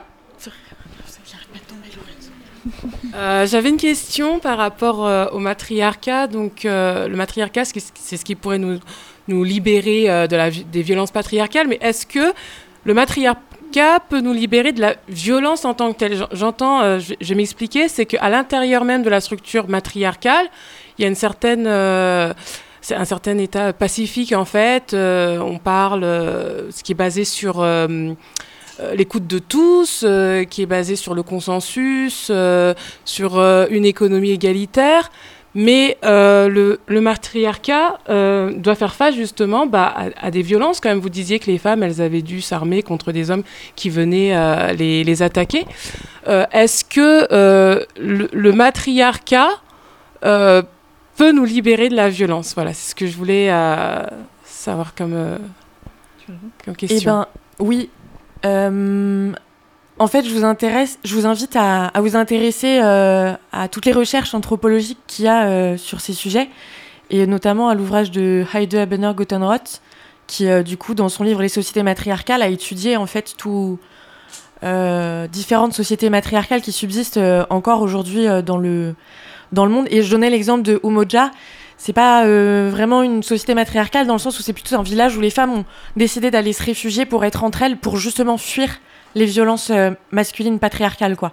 Euh, et du coup, euh, tant qu'il y aura des, tant qu'il y aura la civilisation patriarcale, capitaliste, industrielle qui dominera le monde, il y aura toujours les, violences auxquelles on devra faire face. Et après, moi je sais qu'en en regardant un peu toutes les vidéos, tout ce qui peut être fait sur les recherches anthropologiques, il y a aussi, en fait, au sein même des communautés, des fois des garde-fous et des choses qui sont mises en place pour maintenir l'égalité et éviter que, du coup, bah, il y a un sexe qui commence à, hum, à dominer un autre, quoi. Et donc, il y a, par exemple, je n'ai plus le nom de j'ai plus nom de cette, euh, cette euh, tribu, où euh, ce qu'ils font, c'est qu'ils s'organisent des, des, des tournois où ils, ils se moquent les uns des autres. Donc, les? Les M-Beauty. Oui, c'est ça. Ouais, merci. Merci beaucoup, les M-Bounty. Et euh, du coup, voilà, c'est ça. Donc, il y a les femmes qui vont aller se moquer des hommes, les hommes qui vont se moquer des femmes. Et euh, moi, d'ailleurs, euh, en... dans, mes pratiques de résistance au quotidien contre le machisme, j'ai remarqué que c'est un truc qui marchait hyper bien de se foutre de la gueule des mecs. Quand ils vous attaquent comme ça, en fait, parce qu'ils perdent toute contenance, quoi. Voilà, j'ai bossé 10 ans dans la restauration en cuisine et je peux vous dire que c'est un milieu qui est hyper machiste. Et quand j'ai commencé à, à être capable de leur répondre de leur sortir des punchlines, bah d'un coup j'étais beaucoup moins emmerdée. Voilà, c'est un exemple parmi des milliers d'autres. Et moi, je peux compléter la réponse. Euh, D'abord, premier point. Euh, pour rappel, la violence, c'est quand même euh, le truc de base dans la construction de la masculinité. C'est quelque chose qui. Nous, on dit que la violence, en fait, c'est complètement patriarcal. Et pour répondre à ta, question, il y a des sociétés matriarcales qui ont été attaquées. Je pense notamment à la société matriarcale des Mozuo, des femmes Mozuo. Alors, je sais pas si je prononce bien, c'est en Chine. Et elles, en fait, euh, elles ont survécu à tout ce processus euh, civilisationnel et patriarcal parce qu'elles sont retranchées dans les montagnes. Et en fait, à chaque fois qu'elles ont été attaquées, elles n'ont jamais fait l'usage de la violence. Elles se sont juste retranchées un peu plus dans des endroits inaccessibles. Euh, où on n'a pas pu aller euh, ben, les, asservir, etc. Et donc, euh, il y a euh, vraiment quelque chose d'intéressant dans cette question sur la violence, parce que la violence, en fait, c'est masculin, c'est patriarcal. Et après, il y a aussi une autre euh, réponse que je voulais te donner, c'est qu'est-ce que tu définis comme violence? Nous, on considère que la violence, quand on se défend, ben, c'est justifié, et que euh, une société matriarcale, même si elle est euh, sous as- assaut, elle a le droit de faire l'usage de la violence pour se défendre. Je pense que c'est un droit, voilà. Je pense, ouais, la violence dans les... Mais les femmes peuvent faire preuve de violence, mais quand tu regardes généralement la violence euh, exercée par les femmes, tu trouves toujours une, euh, une excuse masculine derrière. Oui, parce que le patriarcat il a été instauré comme ça et que la violence a été un peu interdite aux femmes pendant très longtemps. Mais du coup, en soi, la violence, c'est pas que masculin, quoi. Du coup, c'est quelque chose qui appartient à tout le monde aussi, quoi. Et ça, je pense qu'il faut que tu violence, définisses de quelle violence tu parles. Bah, de toutes les violences. Toutes les violences défendre ou euh, pour, euh, au contraire. Ah oui, pardon. Ah, pour moi, il- ouais. Pour moi, il y a une grosse différence entre les violences où tu te défends, qui du coup sont pas de Oui, la violence, c'est plus de l'autodéfense, et les violences où tu vas attaquer, où en fait ce que tu veux faire là, c'est juste employer des, des moyens coercitifs de, de répression pour terroriser les gens, pour Oui. imposer ton système de domination. Et ça, c'est la violence euh, historiquement qui du coup est, est attribuée. Est attribuée à la masculinité puisque c'est c'est comme ça qu'on a subordonné les femmes quoi. Mais est-ce que ça pourrait pas aussi euh, devenir le cas dans une société matriarcale, du coup? En fait, la société matriarcale, elle est basée sur le soin intergénérationnel et sur l'égalité entre les individus. Mais ça, et d'ailleurs, Heide Gutner, théorie, ça. mais et non, c'est observé. Non, on te parle de observé. société observée. Quand on parle des sociétés matriarcales, on parle de ce que ah Jess, elle veut répondre au bout là-bas. Mais c'est vraiment des sociétés euh, anthropologiquement observées. En fait, je voulais. du coup, on ouais. m'entend bien là? Je voulais simplement dire que forcément, dans une, dans une société euh, matriarcale, euh, la force physique ne sera pas quelque chose qui sera employé pour dominer les hommes, vu que par nature, par essence, euh, par rapport aux hormones, etc., il y a quand même un dimorphisme sexuel qui fait que les hommes ont plus de force que les femmes. Donc dans une société patriarcale, c'est logique que la force physique soit utilisée pour dominer les femmes, mais dans une société matriarcale, ça, ça peut pas. Enfin, voilà, l'échange. Non, c'est vrai. Et je pense que si, c'est ce que disait Heide du coup dans sa conférence, euh, il, y a, il, y a, quand même des conflits dans les sociétés matriarcales. Elle nie pas du tout ça. hein, c'est pas, elle dit, elle le dit tout le temps, elle le répète. C'est pas des utopies en fait. Mais par contre, euh, il y a des systèmes en fait de résolution des conflits qui existent dans ces sociétés matriarcales là et qui sont euh, du coup euh, dans lesquels il n'y a pas cette violence euh, que que patriarcale en fait il n'y a pas cette euh, ouais ouais cette brutalité quoi qui va avec quoi mais ça veut pas dire que c'est des anges et ça veut pas dire que c'est des utopies et qu'il n'y a pas de conflit c'est juste qu'il y a des outils de résolution de conflits et qui ne passent pas par euh, et qui du coup peuvent nous paraître étrangers aussi parce qu'on est dans un on est dans le patriarcat et qu'on a aussi un peu du mal à les imaginer. Mais voilà je pense qu'il faut faire la différence entre conflit et violence La personne qui vient de parler nous disait que ces systèmes-là euh, de résolution des conflits nous étaient euh, étrangers. Ben, c'est vraiment c'est le cas. Et dans les sociétés donc de chasseurs-cueilleurs, euh, c'est basé sur le rituel. Ce sont des rituels dynamiques qui permettent la catharsis et, l'expression de bah, d'agressivité par ces rituels qui qui sont euh, saison- saisonnales, mensuelles. Il y a, un rituel, il y a une festivité pour chaque, euh, chaque euh, fait de la vie naturelle du monde extérieur, du passage des saisons, de la chasse, de la pleine lune. Et au sein de ces rituels-là, c'est ce qui permet de régler, en quelque sorte les comptes et que des individus bah, qui sont un peu euh, égo, égocent- qui, qui auraient tendance à l'égocentrisme ou à vouloir euh, être meilleurs que les autres, que ce soit des hommes des femmes, vont, euh, vont être canalisés par ces mécanismes-là. Et c'est le même principe que chez les Mbendele et les Mbeti, du rituel de, se moquer de la personne euh, égoïste ou de se moquer de la personne euh, violente en imitant son comportement, jusqu'à ce que tout le monde finisse par imiter le comportement et qu'il soit, la, désolé, genre masculin, qu'il soit la dernière personne à comprendre, en fait, oui, c'est de moi qu'on se fout de ma gueule. Bon, ben, je vais changer mon comportement. Donc il y a des moyens. Je suis désolée, je reviens embêter tout le monde, mais euh, en, fait, il y a un argument tout à l'heure qui a été exposé, c'est de dire euh, oui, mais euh, finalement, l'homme est quand même plus violent par nature parce qu'il a la testostérone et tout ça. Mais moi, je pense que ça, c'est quelque chose dont il faut se méfier, bien qu'on soit tous matérialistes ici, je pense qu'on est d'accord. C'est que si on dit ça, alors pourquoi on ne dit pas que les oestrogènes nous rendent hystériques? Mais c'est pas une, c'est- une vraie question en fait. Donc c'est bien de laisser le bénéfice du doute à cette question, mais tant que nous on n'a pas les moyens d'y répondre avec une méthode, donc pas, donc qui nous donne une question, une, une, euh, réponse ou un début de réponse ou des pistes. Enfin bon bref, je pense qu'il faut se méfier de ces euh, de, de, de ces arguments ou de, ou de ces raisonnements qui nous rapprochent de la, de, de la conception qu'on a de la nature. Voilà. Je pense juste que c'était euh, pour parler de la, la différence de, de force physique. Alors, je- on est d'accord sur la force physique. on, est bien d'accord, on, est matérialiste, on a dit, donc il n'y a pas de souci, mais que les hormones ou que toute autre composante puisse expliquer un comportement social, là je suis un peu moins d'accord. Je, ouais, je, sais pas, c'est pas ce qui a été dit ou alors ça a peut-être été euh, formulé. Euh, mais euh, tout est pas correctement. mais... oui. Non, non, parce que c'est. Je, Non, mais on est d'accord avec toi, mais on, ne sait pas du tout ce qui a été dit. On n'a pas dit que l'homme était violent par. Non, non, c'est tout. C'était juste une question de formulation, mais on est d'accord là-dessus. je suis désolée. tu veux répondre, Jess, pour expliquer ta pensée plus ou. T'as foutu la merde. Non, mais je pense que Jess, mais. Mais merde Non, non, c'était, c'était vraiment sur la force physique et pas du tout sur le temps, enfin sur, euh, sur le, le, fait d'être violent euh, par, euh, par nature. Hein. C'est pas du tout, ouais, c'est pas du tout ça que je voulais dire. Oui, violent. Oui, oui, derrière c'est la, culture, oui, effectivement, ouais, tout à fait. Est-ce que vous avez d'autres questions sur la violence? Oui. C'est peut-être une forme de régulation de la violence. Si on changeait nos croyances, est-ce que ce serait possible? On a, on a quitté en fait la religion monothéiste. Alors déjà on avait quitté les cultes païens, on est venu à la religion monothéiste. Ensuite on est venu À la religion en fait du progrès. Si on croit plus au progrès, est-ce que si on retourne à une religion euh, ben, en fait naturelle, donc comme les, comme les religions amérindiennes, même les religions ancestrales, euh, les, les, religions primitives, est-ce que ça pourrait changer vraiment nos comportements? Alors, euh, il y a Caroline Merchant dans son livre euh, La mort de la nature qui en parle, qui explique ça hyper bien. J'avais fait un, dessiné un schéma.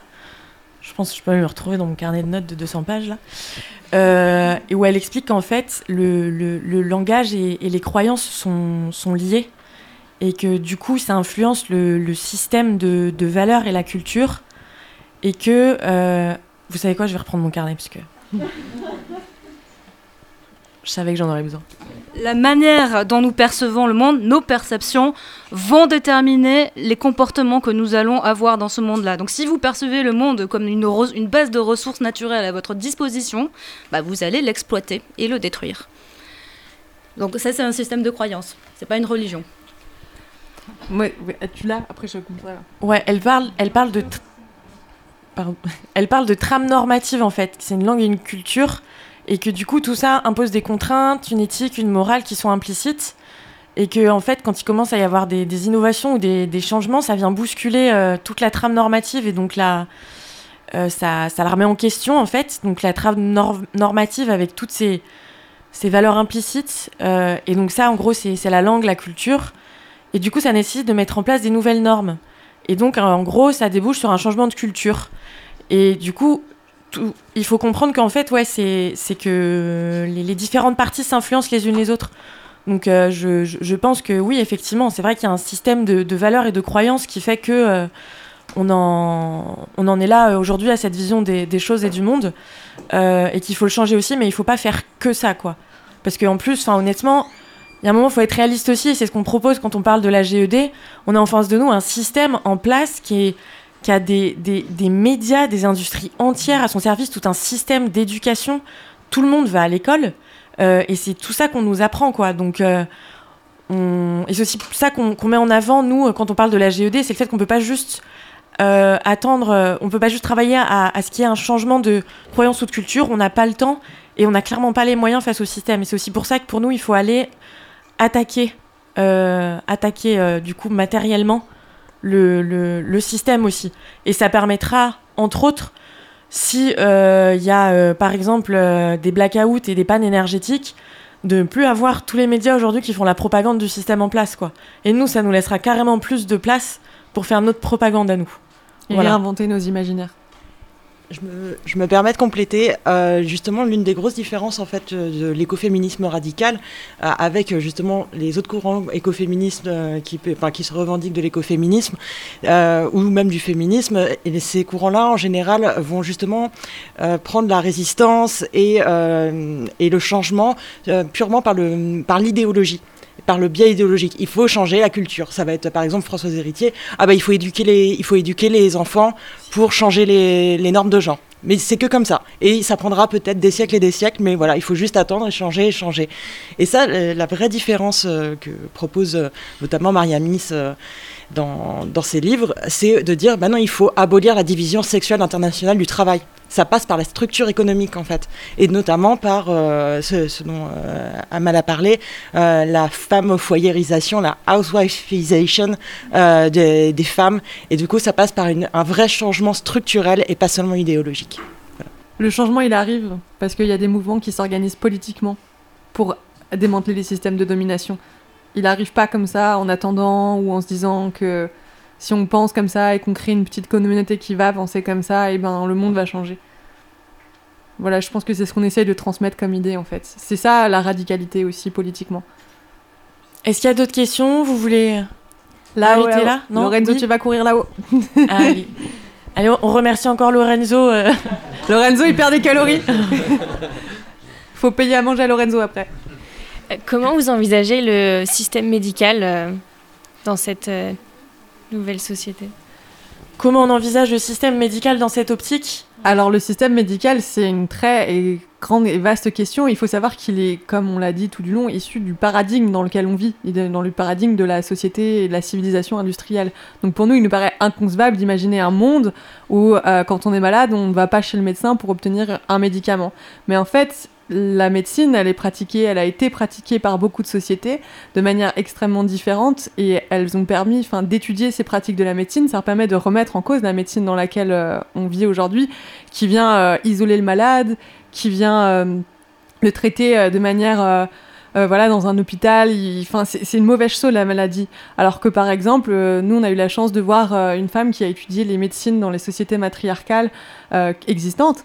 Euh, pendant des années et qui a démontré que la pratique de la médecine dans ces sociétés-là, elle, implique un changement de paradigme complet, complet un, une autre vision des choses. Et qu'en fait, pour nous, ça peut paraître aberrant, mais pour ces sociétés-là, il y a une véritable guérison, c'est-à-dire que le malade, on va l'intégrer dans un processus collectif où le village entier va se mobiliser pour chercher la cause de la maladie, pour faire appel à une spiritualité, puis après on va rendre le, diagnostic public, et ensuite on va trouver les remèdes ensemble, etc. Et ça se fait. Et c'est à l'opposé de la médecine moderne aujourd'hui, et euh, sur laquelle repose la civilisation, et sur laquelle on, c'est toujours les critiques qu'on obtient, nous. Euh, mais si on démlante les infrastructures, on démlante la médecine moderne et donc on tue des gens. Mais en fait, non, ça marche pas comme ça. Il y a d'autres manières de pratiquer la médecine et aussi, je pense qu'il faut se rendre compte que la civilisation dans laquelle on vit, elle crée des malades. Ça s'appelle les maladies de civilisation d'ailleurs, hein, euh, notamment l'explosion des cancers et tout ça. Euh... Diabète, cancer, dépression, c'est des maladies de civilisation tout ça. Et quand tu regardes par exemple dans des sociétés euh, qui ont pu exister ou qui existent encore, euh, l'espérance de vie en bonne santé, eh ben, elle, va jusqu'à 64 ans. Et, euh, enfin, les, gens, ils, ils, vivent bien, ils n'ont pas de problème de santé. Et nous, c'est ça que je veux dire, c'est que dans le monde dans lequel on vit, notre espérance de vie en bonne santé, elle est jusqu'à 64 ans en fait. Après, on vit sous médicaments. Et, c'est ce que je disais dans la conférence, il faut qu'on re-questionne notre, rapport à l'immortalité, à la mortalité, notre rapport à la maladie, c'est hyper important en fait. Il faut changer de paradigme complet. On fait quoi avec les pathologies graves? Est-ce que tu peux en citer quelques-unes précisément? Pardon? La sclérose en plaques? J'ai pas les compétences. la, la, oui. La sclérose en plaques n'est pas soignée par la médecine actuelle. Ma sœur a une sclérose, elle a 33 ans, je crois, peut-être dans ces eaux-là. Et euh, mais euh, c'est grâce à son traitement que clairement elle a un, elle a un niveau de vie qui est normal en fait, qu'elle n'est pas en fauteuil roulant et que donc, comment on fait Parce que moi, je suis d'accord avec vous quand on dit que le cancer est clairement euh, dû à cette putain de société. Mais, euh, mais même si jamais on devait changer de société, il faudrait quand même essayer de. Enfin, est-ce qu'on n'aurait pas. Est-ce que ce serait pas plus éthique, même si du coup je. Est-ce que ce serait pas plus éthique d'essayer de soigner, bah, du coup, dans la transition, jusqu'à ce qu'il n'y ait plus de cancer ou de maladie à la con? Et, euh, et après, là, on arrive dans un cercle vertueux, mais il y a toujours quand même une part de malade là à guérir. Et moi, individuellement, égoïstement, j'ai pas envie de me passer mes des médicaments parce que j'ai pas envie de me passer de ma sœur, tu vois. Enfin, c'est, euh, c'est très. Euh, c'est peut-être individualiste, mais. Euh, non, non, vas-y, aussi, quoi. T'inquiète pas. Eh ben, euh, moi, j'ai l'habitude de faire les présentations publiques de DGR et c'est une question qui revient très souvent. Euh, alors, euh, bon, c'est. Du coup, bah, la réponse, on l'a un peu rodée au fil du temps. Euh, je, je, pense pas qu'aujourd'hui, le fait de soigner euh, euh, des gens justifie un système industriel, culturel et technologique qui soit en train d'anéantir toutes les formes de vie sur la planète. Et c'est une question de. En fait, c'est une question de responsabilité et pas d'éthique et de morale, quoi. Et c'est qu'on a la, la responsabilité de se dire que ben de toute façon, ouais, il y a des personnes qui vont naître avec des maladies qu'on ne pourra pas soigner, mais c'est déjà le cas aujourd'hui. Mais que euh, là, clairement, si, si on ne fait rien et que ça perdure, on va perdre absolument toute forme de vie sur cette planète. Et moi, je, je, le remets euh, à l'aune de ma propre existence. À 15 ans, j'ai eu l'appendicite. Euh, S'il n'y avait pas eu euh, la médecine moderne, occidentale, pour me soigner, je serais morte. J'ai déjà été opérée juste à temps alors que c'était en train de, de dériver en, en- c'est pas une septicémie, je sais plus comment ça s'appelle, mais et euh, en fait je, moi je, je préfère me dire ok je serais morte à 15 ans, mais derrière euh, au moins il y aurait eu, enfin on n'aurait pas connu tout ça, tout le désastre et toute la violence de la civilisation dans laquelle on est quoi. Donc euh, voilà, mais je comprends que c'est une question qui est hyper dure à aborder et je crois qu'il y a des gens qui veulent compléter là-haut. Ouais. T'entends? Faut que tu parles fort. Ouais, Ouais, je- ouais, ok, je parle fort. Euh, en fait, je pense que ça rejoint une question antérieure sur le, le- le- l'industrie raisonnée. Je crois que c'était quelqu'un qui avait. Ouais. Et en fait, c'est, euh, il me semble qu'il y a quelque chose, un truc important à comprendre, c'est que euh, je, je crois pas que vous en ayez parlé. C'est la, distinction que fait un sociologue entre euh, un sociologue américain qui s'appelle Lewis Mumford entre technique autoritaire et technique démocratique. C'est qu'en fait, contrairement à ce qu'on croit, en fait, il me semble que quand tu dis industrie raisonnée, tu veux dire une sorte de, enfin, voilà. En fait, c'est l'idée que, quelque part, dans la technologie, parce que bon, industrie et technologie, j'imagine que c'est un peu proche. Bon. Et c'est l'idée que dans la technologie, enfin, une, grande part de la technologie est neutre. En fait, c'est- juste comment on l'utilise, donc on pourrait garder ça, parce qu'en fait, c'est juste comment on l'utilise, le problème, et c'est pas. Et en fait, je pense que c'est. Il me semble que c'est une manière erronée de voir les choses, parce que la technologie, en fait, elle a ses, exi- elle a ses exigences, dans le sens où, par exemple, euh, euh, Fran a parlé d'un panier, un panier en osier, c'est super simple à faire, tu as besoin d'osier et un savoir-faire, c'est très simple. Mais par exemple, pour construire les appareils euh, extrêmement euh, hautement technologiques qu'utilise aujourd'hui la médecine, eh ben, tu as besoin d'un système industriel hyper compliqué, donc d'une division et d'une spécialisation du, travail extrêmement vaste. Et donc, en fait, ça va avec un, un système social qui, on voit pas comment il pourrait être organisé de manière démocratique et vraiment, en fait, sans stratification sociale. Et en fait, moi, il me semble important de comprendre que dans la technologie, justement, c'est pas c'est pas un choix, c'est pas genre ça on peut garder parce que parce qu'on aime bien et qu'on trouve ça bien. En fait, le problème de l'industrie, c'est que tout se tient et tu veux garder une chose, en fait, tu, dois en garder 35 autres parce que pour construire. Donc en fait, tu, gardes un, système social qui est euh, forcément. Enfin, moi, je vois pas d'autre manière. En fait, il me semble que c'est aussi la question de ça rejoint la question de l'échelle ou de la taille. Euh, il me semble que la démocratie, c'est un système politique pour des petites sociétés. Tu peux t'organiser démocratiquement quand tu n'es pas nombreux. En fait, c'est une réflexion très ancienne que plein de, plein plein de gens l'ont déjà. Ça fait des siècles qu'on en parle en fait de ça. C'est que euh, une petite société, elle peut s'assembler. En fait, la démocratie donc athénienne, tout ça, enfin, qui n'était pas une très bonne démocratie, mais l'idée c'est que la démocratie, euh, à petite échelle, ça marche parce que tout le monde peut s'assembler, discuter débattre. Mais dès que la société est plus vaste, il y a là, forcément, tu passes à un système de représentation, donc de délégation du pouvoir. Et du coup, en fait, tu sors du système démocratique en fait. Aujourd'hui, on dit euh, démocratie représentative, mais bon, c'est bon, on voit bien que ça marche pas hyper bien quoi. En fait, c'est pas, pas très très repr- représentatif, je pense. Et en fait, ça marche pas du tout. Et, euh, et je pense que du coup, il faut bien comprendre que la technologie, en fait, c'est li- enfin, lié à tout ça, c'est qu'il y a des choix à faire.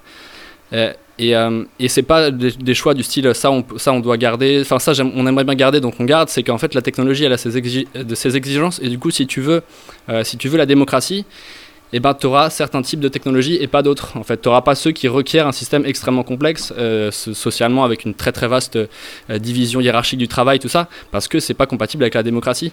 Et donc, ouais, effectivement, tu peux, c'est, ça, ça ce truc de, malheureusement, ouais, toute la médecine moderne qui, qui, qui, qui a son intérêt, mais au final, c'est souvent pour soigner des maladies qu'elle a elle-même créées. Mais du coup, il y a peu de chances que tu puisses garder la médecine moderne avec, et avoir euh, la démocratie et euh, ne plus avoir de système extractiviste sur le plan industriel et environnemental, etc. Donc je pense que, enfin voilà, je- je- j'espère que ça a un peu euh, peut-être ré- répondu un peu à la question.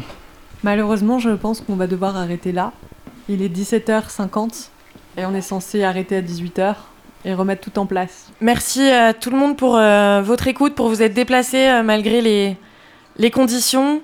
Euh, je rappelle qu'on a une table derrière avec euh, des livres, des brochures, des stickers. Euh, nous, on va encore être là, donc si vous voulez nous reposer quelques questions, il n'y a pas de problème. On va mettre aussi à disposition sur la table, Jess, si tu m'entends, une feuille blanche où vous pourrez noter votre adresse mail pour qu'on vous envoie notre, notre document avec toute notre bibliographie. Merci. Merci tout le monde.